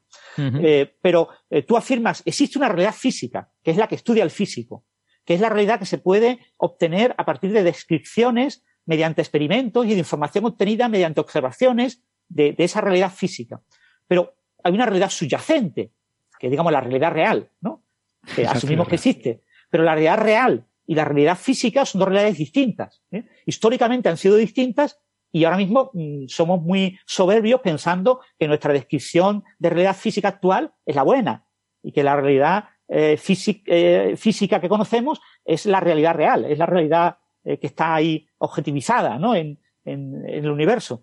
Entonces, seguramente dentro de 100 años la gente se reirá de nosotros por, ser tan soberbios ahora. eso se ha trabajado mm, bastante desde el punto de vista de la gente que hace sobre todo axiomática de la física, y, hay bastante consenso en que mm, lo que estamos obteniendo es bastante, eh, bastante único en nuestra capacidad de, de, hacer esa correspondencia. ¿no? estamos llegando a, los límites de lo que es ya manejar directamente la información, ¿no? de entender la física real, o sea, la realidad física, como lo único que pueden acceder los físicos y es lo que estamos haciendo ahora, ¿no? Eh, hmm. Pero eso también tiene una parte de soberbia, ¿eh? O sea, porque, y está sesgado también, porque muchas veces es difícil eh, plantearse estas cosas de manera completamente abstracta, ¿no? En, cuando tienes una realidad, ¿no? Eh, bueno, creo que lo he dicho otras veces, pero me resulta muy curioso cuando miras un poco a la historia de la ciencia, cómo hemos pensado en el universo, que normalmente refleja la cultura de la época, en el sentido de que hmm. cuando vivíamos en épocas mecanicistas, donde la, la gran ingeniería humana era diseñar relojes metálicos con engranajes, el universo era un, universo de engranajes planetarios y engranajes atómicos, luego pasamos a la época de las ondas con la, revolución herciana y Marconi y las ondas y no sé qué, llegó la mecánica cuántica y, la física vista como cosas que interfieren y se superponen y tal. Y ahora estamos en la época de la información y entonces tenemos la, la física digital como el universo como un reflejo de procesos de intercambio de información, ¿no? Em, claro, a mí, a, mí precisamente lo que me preocupa es que si le hiciéramos esta pregunta a un egipcio, nos dijera, vale, vale, un universo diferente, un universo en el que las pirámides tuvieran seis manos en lugar de cuatro, ¿no? Eso es lo que eh, me, preocupa estar siendo ese egipcio ahora mismo, ¿sabes? Claro, pero es inevitable que lo seamos, ¿no? O sea, eh, entiendo que mm. esto es como intentar hacer, eh, como aplicar una, una, una descomposición de Fourier. O sea, tú tienes una señal que es lo que sea, y tú la quieres descomponer en senos y cosenos, que es lo que tiene. Entonces, tú empiezas a poner y cada vez, según vas poniendo más senos y cosenos, cada vez se te va ajustando más y se, te va pareciendo más a la señal que estás ajustando, ¿no? Pero esa señal a lo mejor era otra cosa que no son senos y cosenos. Lo que pasa es que tú la puedes ajustar. Entonces, yo creo que nuestra herramienta, nuestra cultura, em, o sea, intentamos entender el universo en función de los elementos cotidianos para nosotros con los que convivimos, ¿no? Que, Pero que, claro, a lo mejor es una realidad completamente diferente que, pero por suerte parece que sí se puede ir describiendo en esta base que tenemos, añadiendo más y más y más términos, nos vamos acercando más y más y más a la realidad, aunque esa realidad puede que nunca lleguemos a describirla del todo porque es otra base diferente. Bueno, esto es coffee break, señal y, filosofía, pero... De, todas maneras, lo que, lo que dice Francis, toda esta gente que está como intentando sacar todo el jugo a mm. qué es realmente la teoría cuántica, si podemos entender la teoría cuántica no en términos de axiomas físicos, sino en términos de cosas que parecen... A mí me parece fascinante, me parece todo súper guay, pero eh, no hay que dejarse deslumbrar por el, por el brillo de tu propia bombilla, ¿no? Porque a lo mejor sigue siendo una bombilla. Sí, sí, seguro. Claro, hasta históricamente siempre ha sido así, ¿no? Em, inventamos nuevas bombillas que nos deslumbran y son maravillosas y lo explican todo hasta que poco a poco nos vamos adaptando a ellas y son bombillas maravillosas, ¿eh? todas, son, todas son estupendas, pero, pero precisamente hay que pensar que, a lo mejor hay otra bombilla después de, la, de esta. Claro, seguro. De hecho, eh, probablemente estamos en una época en ese sentido interesante porque sabemos que nuestra bombilla no lo alumbra todo. Porque estas inconsistencias, por ejemplo, entre la gravedad y la cuántica nos dicen que hay algo que todavía no tenemos. Y la relatividad general tiene singularidades. Em, o sea, las propias teorías ya te están diciendo que mm, esto funciona muy bien, pero no lo es todo. Aquí hay algo que no tienes, no estás teniendo en cuenta, ¿no? Y eso antes no existía, a lo mejor. Em, bueno, no sé, yo creo que siempre ha existido en, diferente grado, ¿no? Y que ahora nos, lo planteamos, cuando lo miramos hacia el pasado, pensamos que, ellos lo tenían más claro y, siempre creo que, ha existido, ¿no? Es natural si no, si no hubiera un momento en el que tú dijeras, pues ya no tengo nada, nada, ninguna incógnita, ¿no? O sea, ya no tengo ningún, ningún, eh, digamos, incoherencia en mi descripción actual de la realidad que me rodea, pues para qué voy a investigar, o sea, ya lo sé todo.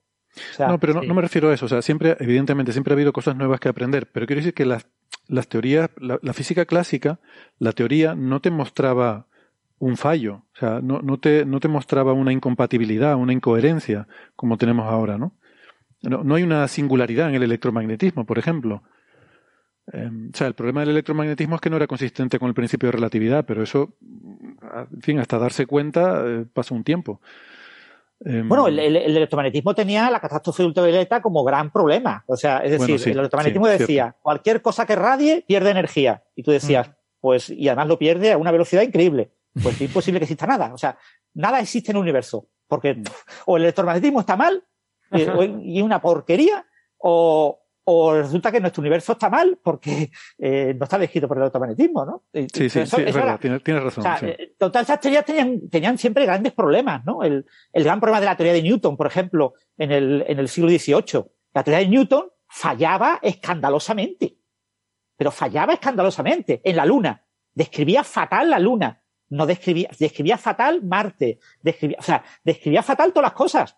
Y, la gente decía, ¿y esto cómo puede ser? O sea, y había como una confianza ciega. ¿Por, qué describían mal la Luna y Marte? No, sé qué te Bueno, la, la, la Luna, la descripción newtoniana correcta de la Luna eh, se obtiene a finales del siglo XIX, es el trabajo de Delaunay, ese trabajo que dedicó 20 años a obtener un desarrollo asintótico del comportamiento de la Luna. Hasta entonces es que no había métodos numéricos y, el, el, análisis matemático con la teoría de Newton del comportamiento de la Luna me daba un comportamiento incorrecto con la predicción del movimiento de la Luna a largo tiempo.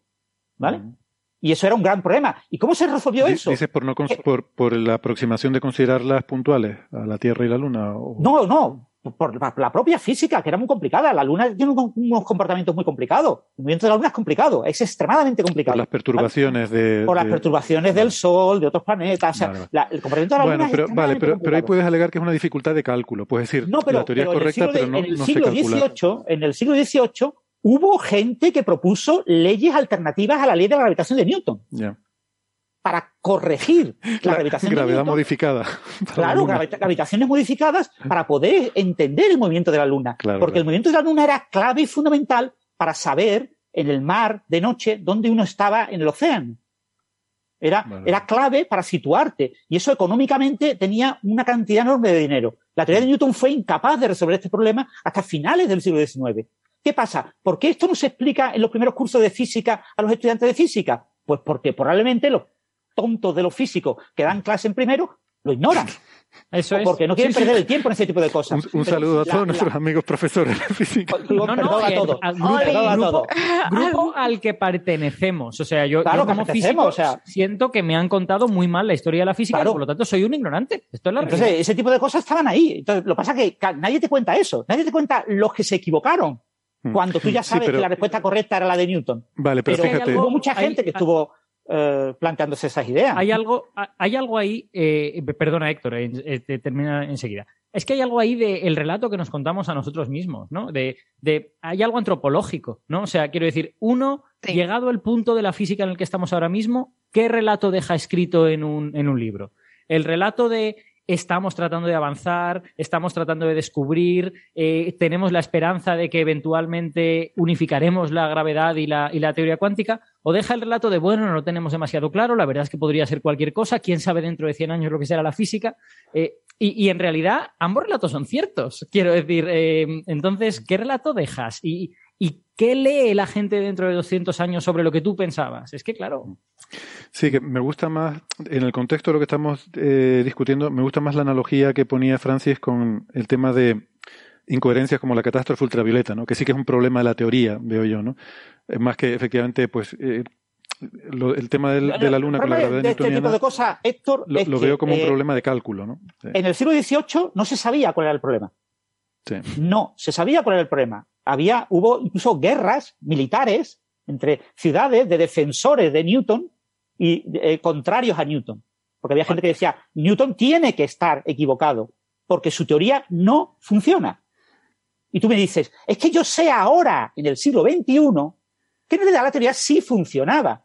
Pero lo que pasaba es que ellos no tenían ordenadores para poder calcular con suficiente precisión estas trayectorias, ni tenían telescopios lo suficientemente precisos como para situar adecuadamente los objetos en el cielo. Vale, es verdad, pero eso es tu visión presentista del siglo XXI. Hmm. Pero lo que pasaba en aquella época es que había gente que estaba a favor y gente que estaba en contra. Ya, ya, ya, te entiendo. ¿Vale? Y, había gente que proponía alternativas a esas teorías. Y esas alternativas existieron, se publicaron, pero ya están olvidadas, porque ya sabemos que estaban mal. Pero no importa, eh, la realidad es que pasó eso en esa época. Entonces, no creo yo que eh, se pueda afirmar que la teoría newtoniana es una teoría completa y comprensiva de la realidad eh, en el sentido de que no mostraba sus propias dificultades. La teoría mostraba sus propias dificultades. Hmm. Y las tenía, en, una teoría que fallaba constantemente cuando la aplicabas a problemas un poquito más complicados que, que eran los problemas necesarios, ¿vale? O sea, la teoría fallaba cuando tú la necesitabas. Hmm. Y acertaba ah. cuando tú lo enseñabas en docencia. Cuando tú lo enseñabas en primero de carrera, de la época, enseñabas la física newtoniana, igual cuando explicabas la geometría de Euclides, la geometría de Euclides funcionaba de escándalo, porque consistía en estudiarte el libro de Euclides. ¿vale? Estudiabas el libro y entonces eso estaba perfecto, es estudiarte el libro. Ahí no pero en el momento que tú ponías una ligera duda, eh, ¿y si la teoría de Euclides la aplicamos a la Tierra en geodesia? Falla garrafalmente. ¡Uy, pena! Eso no lo podemos decir. ¿Cómo se lo vamos a decir a los estudiantes que, este libro gordo que tienen que aprenderse de memoria falla?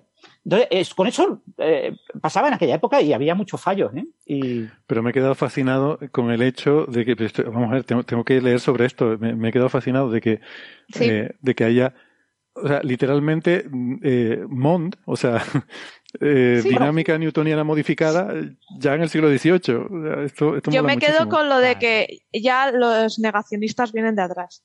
Sí, sí, Pero que, pero que quiero decir, el libro de las teorías de la física de los últimos 300 años, de las que todo el mundo se ha olvidado, es un libro que habría que escribir y que además sería interesantísimo de leer. Que, encima sería súper interesante de leer, seguro. Sí, pero este tipo de cosas, hay libros de historia que te lo cuentan, pero quiero decir que interesan a los que nos gusta la historia de la ciencia, al que mm. al 99,99% de las personas le importa un comino eh, el pasado, lo único que le importa es lo útil actualmente, ¿no? Y actualmente, eh, o sea, lo que llevó al problema con el problema de los tres cuerpos, eh, pues ahora mismo no interesa a nadie, ¿no? Es una cosa absolutamente irrelevante, ¿no? Hoy en día con un ordenador lo resuelves sin ningún problema y, llevas el hombre a la luna y calculas perfectamente la trayectoria, ¿no? Aunque parezcan las mm. películas como que se hizo a mano, eh, en realidad pues se hizo con los primeros ordenadores, ¿no? Y, no, lo que, ha cambiado mucho el cálculo. Claro que esas cosas se conocen, pero como, como ocurre con todas las cosas que no, que no están muy contadas, pues pertenecen al reino de los especialistas, ¿no? Y el especialista en la, en la mecánica del siglo XVIII te cuenta esta cosa y el especialista en la termodinámica del siglo XIX te cuenta otra cosa, ¿no? Entonces, yo, yo lo que he hecho en falta es un libro generalista de las cosas que salieron mal. Eso me parecería interesante. Molaría. Pues sí, bueno, eh, lo que va a salir mal es esto si no vamos avanzando, porque eh, yo veo que aquí nos pueden dar las 10. Sí, me enrollo yo demasiado. No, no, no, que va, que va. Nos hemos enrollado todos con la, no, con la presentación del tema en sí, sino luego con toda la, en fin, la derivación filosófica que tiene el asunto, que, bueno, que es lo bonito también, ¿no? Comentar todas estas cosas. Pero bueno, vamos con el último tema para ir, em, para ir terminando, que es em, esta, ¿Quién ha leído sobre esta macrobacteria de un centímetro? O sea, yo, he leído, pero. Yo he leído. Y Alberto también. Si la madre de todas las bacterias. Venga. Si queréis, lo cuento yo brevemente. Venga. Alberto. Eh, cuenta brevemente, sí, venga. Sí. bueno, pero es que, espera, Francis y breve no va en la misma frase. O sea, es, que, lo acabamos de ver. lo acabamos de ver. El problema es que este tema es imposible que sea breve. Sí, no, bueno, sí, más o menos. ¿En serio? Es un tema que deberíamos dejar para otro día. Pues entonces, espera, entonces lo resumo yo han encontrado una bacteria muy, muy grande, que mide como un centímetro. Sí. bueno, el, tema es, eh, la, gente cuando piensa en bacteria piensa en microorganismos y microorganismo significa organismo micrométrico. Piensa en objetos micrométricos. ¿no? Entonces el tamaño típico de una bacteria son dos micras, dos micrómetros.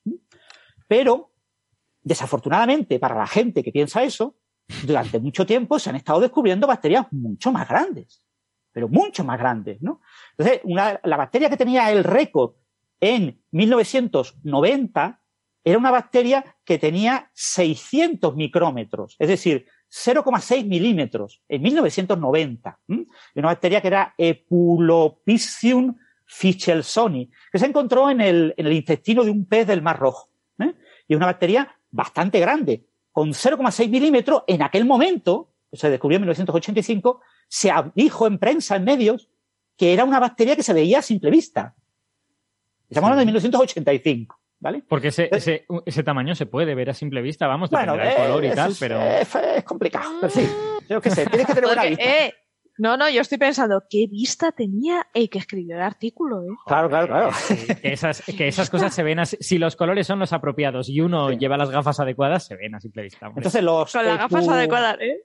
los epulos, ¿no? Los epulopicium, estos, eh, tenían, son bacterias grandes y como son grandes, tienen orgánulos, tienen eh, pequeñas regiones en su interior, en su citoplasma, en las que hay una especie de membrana que recubre ciertos eh, elementos. ¿no? Entonces, encontrar, son además protistas, son procariotas, mm. son sin núcleo, no son eucariotas. Y evolutivamente no tienen nada que ver con la transición entre procariotas y, y eucariotas. Son cosas, son evolución eh, convergentes, diferentes ramas evolutivas, acaban obteniendo soluciones parecidas.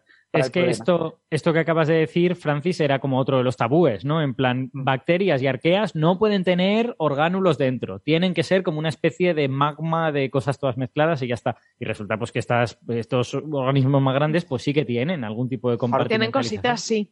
Porque son muy grandes, ¿no? Mm. Entonces, eh, claro, esta bacteria tuvo el récord desde el 85 hasta el 97. En el 97 fue sustituida por una que se publicó en Science en el 99, que es una tío margarita, ¿no? Tío margarita, eh, tío viene de, azufre eh, y margarita viene de perla.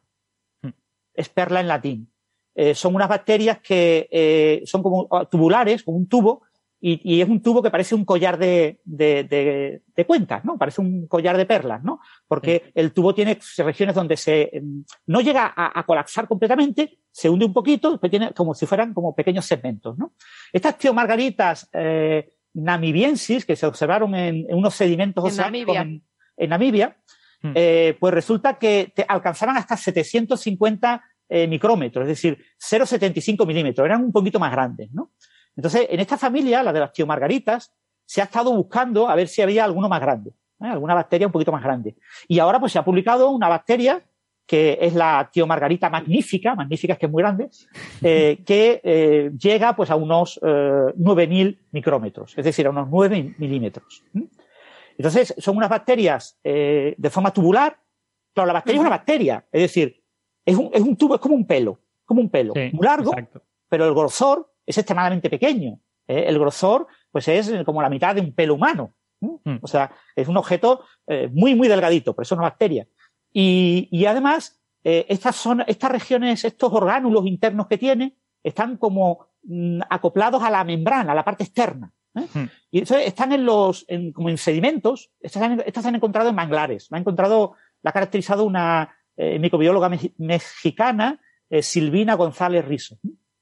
Y entonces son como pelos que están en el, en el fondo, que están como moviéndose al ritmo del agua y que eh, tienen como la, la, parte metabólica de esos pequeños orgánulos en los que eh, absorben y metabolizan diferentes sustancias, las tienen como en la pared, en la superficie. Mm. Entonces es como una bacteria, como tuviera la parte central un tubito con la parte central más o menos hueca, o sea, tiene citoplasma pero no tiene casi nada, y todo lo importante lo tuviera cerca del borde. Entonces, para poderlo tener cerca del borde de la membrana, lo tiene que meter como encapsulado en pequeñas bolsitas. Eso, eso que acabas de decir, Francis, es particularmente relevante porque uno de los motivos clásicos por los que se dice que las bacterias no pueden ser muy grandes es porque no tienen eh, mecanismos de transporte. Nuestras células tienen mecanismos de transporte súper sofisticados. Tienen como, como vías que recorren toda la célula y proteínas que van andando por esa célula y que llevan las cosas de un sitio a otro. Las bacterias no tienen ese tipo de cosas. Entonces, siempre se ha dicho que algo que limita el tamaño de la bacteria es la distancia a la que pueden difundir simplemente por movimiento aleatorio las sustancias. Entonces, el hecho de que tú cojas una bacteria muy grande, pero limites todo el citoplasma a un espacio que es más o menos del tamaño de una bacteria pequeña, pues de nuevo te recupera esos mecanismos de difusión y hace que, la bacteria pueda existir, ¿no? Sin necesidad de tener un mecanismo de transporte. Exactamente. Y entonces, pues en ese sentido, pues es una bacteria un poquito pero grande, pero que probablemente eh, no se han descubierto bacterias más grandes porque probablemente no, no se ha explorado en detalle este tipo de, de ecosistema. como diría una madre, no hemos buscado lo suficiente. Exactamente. En los próximos 10 años probablemente aparezca una bacteria aún más larga, ¿no? Es decir, las bacterias son microorganismos, pero aunque se llamen microorganismos, hay que olvidar que son micrométricos. Pueden tener alguna de sus dimensiones mucho más grandes que la escala de los micrómetros. Sí. Y poco más hay que decir de esto. Tienen muchos genes, unos 12.000 genes, que no es mucho para una bacteria, pero que tampoco es poco. Y, y bueno, eh, son organismos que eh, básicamente consumen metales, eh, en concreto azufre, por eso se llaman tío, tío margaritas, y tienen unos orgánulos en los que acumulan azufre. Entonces, eso ha sido fácil de identificar. Se han observado esos orgánulos porque es fácil de identificar el azufre. Y mm. poco más se puede decir. Las imágenes al microscopio electrónico y al microscopio óptico, pues parece no dejar mucha duda de que eso parezca una bacteria. Y, mm. y si la han logrado reproducir en el laboratorio, pues eh, que no lo sé, no recuerdo que lo hayan logrado, pero. No, no, no lo han logrado, por eso es candidata todavía. El, paper habla todo el rato de candidatus, tío, Margarita Magnífica, y eso significa que no se ha podido hacer crecer. A mí hay, una cosa que sí me gustaría señalar relacionada con lo que has dicho de que tiene muchas copias del genoma, que es que eh, esta bacteria, y así como otras bacterias gigantes, no es la única, eh, al ser tan grande, recurre a una serie de soluciones que son diferentes a las de, a las de una bacteria pequeña, ¿no? Una bacteria pequeña suele tener pocas copias de su genoma, habitualmente una, pero puede ser dos o tres, y cuando se divide, se reparte esas copias del genoma de la forma apropiada para que cada una de las hijas pueda vivir. Estas bacterias tan grandes hacen otra cosa completamente distinta. Estas bacterias tan grandes tienen un citoplasma muy largo, muy grande, aunque, aunque sea muy estrechito, como hemos dicho, y en él hay un montón de copias del genoma, donde un montón en, otros miembros de este género pues puede ser miles o decenas de miles. En Tío Margarita probablemente sea centenares de miles de copias sí, medio millón, hablan de medio millón. Exacto, muchísimas, ¿no? Y entonces, ¿qué es lo que hace cuando quiere reproducirse? Pues hace otra cosa completamente distinta. El trocito de la bacteria que está en el extremo del filamento, simplemente aquello se estrecha y en un momento dado se cierra y se crea como una nave, como un compartimento en el que solo hay pues unos cuantos miles de todas esas centenares de miles de copias y, esa, y esa, ese trocito se va, se va y coloniza otro punto. Entonces, es una lógica distinta, ¿no? No, no tienes, este genoma es el mío, voy a copiarlo y cuidarlo y dárselo a mi hija, sino yo tengo un montón de copias del genoma, voy a cortar en un sitio y seguro que no sé cuántos miles se van ahí y se acabó, ¿no? Y, eso también es lo que les permite ser tan grandes, ¿no? Quiero decir, hmm. cada copia del genoma, por esta difusión que yo he dicho, puede hacer mover, alimentar, entre comillas, a un trocito pequeño de la bacteria. Necesitas tener muchas copias, ¿no? Si tuvieras solo una copia del genoma en un extremo, sin un mecanismo de transporte, ¿cómo haces llegar las cosas de un sitio a otro, ¿no? Pues pones un montón de miles de copias. Con lo que al final, en realidad, esta bacteria de, con una célula gigantesca bueno, gigantesca para una bacteria. Hay, células eucariotas más grandes de 2 centímetros, hay, de, hay de hasta 20 centímetros. Eh, esta, esta, célula gigantesca en realidad es más bien una especie como de colonia eh, de, bacterias que comparten citoplasma. Es como, es como si fuesen centenares de miles de bacterias que comparten un interior celular, ¿no? Eh, claro, desde luego no hay individualidad, no, no hay manera de definir esa individualidad, es otra cosa, ¿no? Es otro tipo de organismo. Mm. Y eso tampoco es novedoso, porque también existen organismos eucariotas que, que, comparte una misma célula muchísimos núcleos y, que en realidad estás hablando de una especie de colonia que comparte la misma célula, ¿no? O sea que, que nada de esto es novedoso en biología, pero sí que es verdad que es llamativo y que mm. desafía a las definiciones que habitualmente hacemos de lo que una bacteria es o no es, ¿no? Y, y de alguna manera nos educa a no seguir esas definiciones a rajatabla. Sí, y incorporarlas en los libros de texto o, los profesores de biología que incorporen ese tipo de ideas, ¿no? Exacto. estas bacterias tienen el, el, ADN, lo tienen como metido en unos pequeños orgánulos que llaman pepinos, pepins. Sí. Y, y bueno, el, eh, claro, el, eh, cuando se reparten, se, se, rompen, como ha dicho, se dividen, perdón, se dividen en dos, como ha dicho Alberto, pues se reparten los pepinos entre las dos, Hmm. entre las dos eh, células. Pero no hay, pero no hay, digamos, no hay ningún mecanismo inteligente para repartirlo. Tú sabes que la célula es súper grande, que hay hmm. centenares de miles de los pepinos estos, bueno, pues unos cuantos miles ya se irán cuando yo corte por donde me apetezca, ¿no? Hmm. O sea que, quiero decir, es, es básicamente como coger una colonia muy grande y hacer una subcolonia pequeñita y decirle, ale, funda otra ciudad, que aquí ya no cabes. O sea, es, vamos, es, no, se acaba de descubrir la bacteria. Todo esto se deduce de lo que se ve morfológicamente en esos filamentos. No podemos garantizar que sea así su ciclo de vida, pero todo indica que más o menos por ahí van los tiros, ¿no? Y de hecho, es gracioso que eh, se ven incluso en el propio genoma. Cuando tú miras el genoma y ves el tipo de genes que encuentras, encuentras un montón de genes asociados a la elongación de la célula y muy pocos genes asociados a la replicación y la, y la unión, o sea, quiero decir, y la ordenación de los genes durante el, el periodo de replicación. O sea, es como si esta bacteria pasara de los mecanismos clásicos de replicación de otras bacterias, porque no le hacen falta, porque, porque hace otras cosas, ¿no? Hmm. Eso es. Bueno, yo lo que veo es que esta bacteria es muy larga y de vez en cuando corta. Entonces, yo creo que con el programa este pasa también algo parecido. Eh, sí, sí, sí. yo quiero imaginarme un grupo secreto de biólogos que luchan por ver quién encuentra más larga la bacteria. La bacteria. Pues, pues venga, vamos cortando ya por aquí entonces y muy rápidamente a ver si hay un par de preguntitas y ya mm, con esto paramos. Aquí comienza señales, señales, señales de los oyentes. De los oyentes, de los oyentes. Venga, cogemos una del público presente y otra de internet, ¿vale? Así que, bueno, mientras van pensando qué quieren preguntar, miren que si no pregunto yo. Eh, Vamos a sacar algunas de las que tenemos aquí por internet. Por ejemplo, Cristina Hernández pregunta eh, eh, por eh, tecnologías en el espacio, ¿no? Que si entre probar nuevas tecnologías y su, y su integración para vivir humanos en el espacio en un viaje o hacerlo en una estación a 400 kilómetros donde, donde ir si pasa algo se puede ir rápido, ¿qué es mejor? O sea, que entiendo que la pregunta es que a la hora de probar tecnologías, porque qué es mejor, si tener la ISS para probarlas, quizás por esto que decíamos de que es un poco, de que es poco útil en la práctica o en los propios viajes, ¿no? opiniones rápidas. Mm, a, lo mejor hay cosas que pasan en los viajes que no ocurren necesariamente en órbita, pero desde luego sí que en órbita replicas muchas de los, muchos de los problemas como la ingravidez, la exposición a la radiación cósmica, todo ese tipo de problemas los tienes en la órbita baja, aunque estés ahí al ladito de la Tierra, ¿no? Mm. Es lo que se me ocurriría responder. Sí. Luego hay otras cosas que no tanto, pero. De hecho, bueno, una de las cosas que se ha hecho. Puede haber cosas muy, muy específicas que, que en uno se pueden hacer, en otro no, pero la mayoría se pueden hacer en ambos. Sí, de hecho, una de las cosas que se han, que se han hecho, perdón por la redundancia, son estos récords de permanencia en el espacio, ¿no? Que, típicamente siempre son rusos los que los baten porque es lo que. Eh, y Scott Kelly, que estuvo casi un año, ¿no? Sí, eh, aunque ahí era más interesante, em, o sea. Por el gemelo que tenía en la Tierra, que estabas comparando, el estudio comparativo. Exacto. Pero estuvo ahí. y de hecho, la novela te deja un poco frío, porque claro, te cuenta lo que pasa cuando vuelve a la Tierra y está de nuevo en contacto con la gravedad, porque hasta que puede volver a caminar y hasta que no eh, se deja de marear en la Tierra, pasa tiempo, ¿eh? Hay una novela. No lo sabía. Sobre eso. Hay una novela, eh, sí, sí, eh, bueno, una novela, es escrita por él. Escribe sus vivencias del año, se llama Resistencia. Sí, como una autobiografía o algo así. Sí, ah, sí. Pedro Sánchez, narra ese, narra ese año en el espacio y a mí me gustó mucho. porque es que narra eso, es súper cotidiana. O sea, sus tareas en el espacio son súper básicas. Eh, arregla el váter que se ha estropeado, eso es medio libro.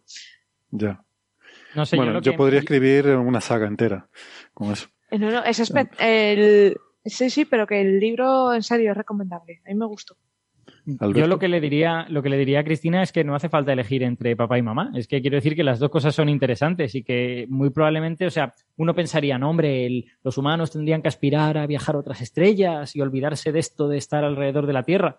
Pero eso probablemente sea una falacia, porque es muy probable que podamos aprender cosas útiles para viajar a otras estrellas con una estación alrededor de la Tierra. Entonces, no. Quiero decir, me parece una, una mm. disyuntiva falsa, en realidad. Es como la disyuntiva entre qué tenemos que hacer, ayudar a África o explorar el espacio. Hombre, pues no sé, no podemos hacer las dos cosas, quiero decir. Mm. Bueno, ¿alguna pregunta por aquí? A ver, alguien que levante la mano. Pues si no, como, como decía yo, pregunto yo. ¿eh? ¿No hay preguntas, en serio? Bueno, pues siendo así, entonces yo creo que lo dejamos aquí. Em, se nos ha alargado un poquito el programa de hoy, pero bueno, con, por el tema de la bacteria, que al final, porque con otras cosas hemos ido rápido. Eh, sí, exacto. Como siempre, como siempre. Bueno, amigos, pues muchas gracias, Francis, Alberto, Sara, gracias también a Mireia, ha sido un placer. Em, gracias al público que nos ha seguido, la gente acerca de hoy. Ah, pues sí, espera, tenemos una, una pregunta. Ella, pregunta de último momento. Espera, espera, espera.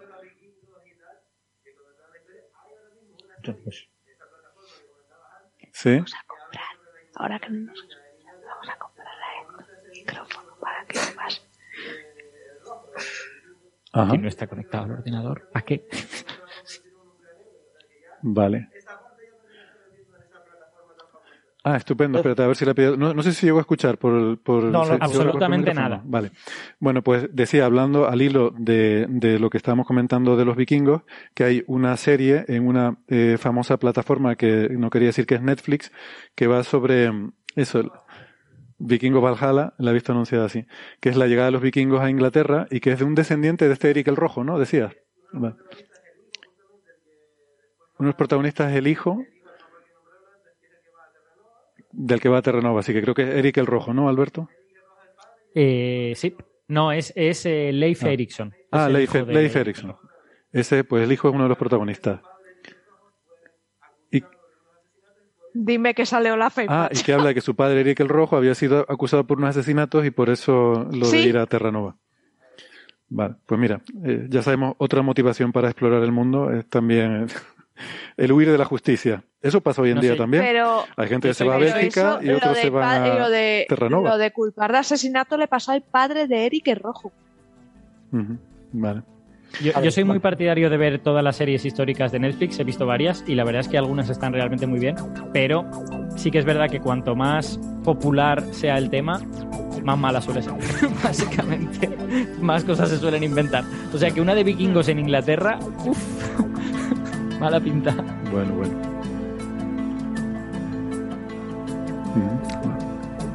Vale, vale. Bueno, pues lo dicho, que, que muchas gracias Saludos y hasta la semana que viene. chao. chao. chao.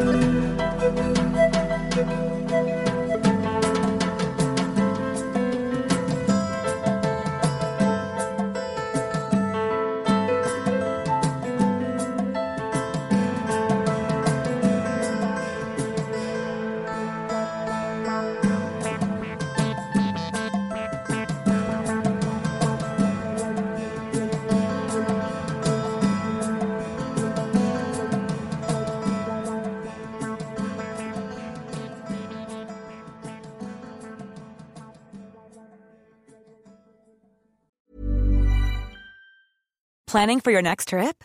Elevate your travel style with Quince. Quince has all the jet setting essentials you'll want for your next getaway, like European linen, premium luggage options, buttery soft Italian leather bags, and so much more. And is all priced at 50 to 80% less than similar brands. Plus, Quince only works with factories that use safe and ethical manufacturing practices. Pack your bags with high-quality essentials you'll be wearing for vacations to come with Quince. Go to quince.com slash pack for free shipping and 365-day returns.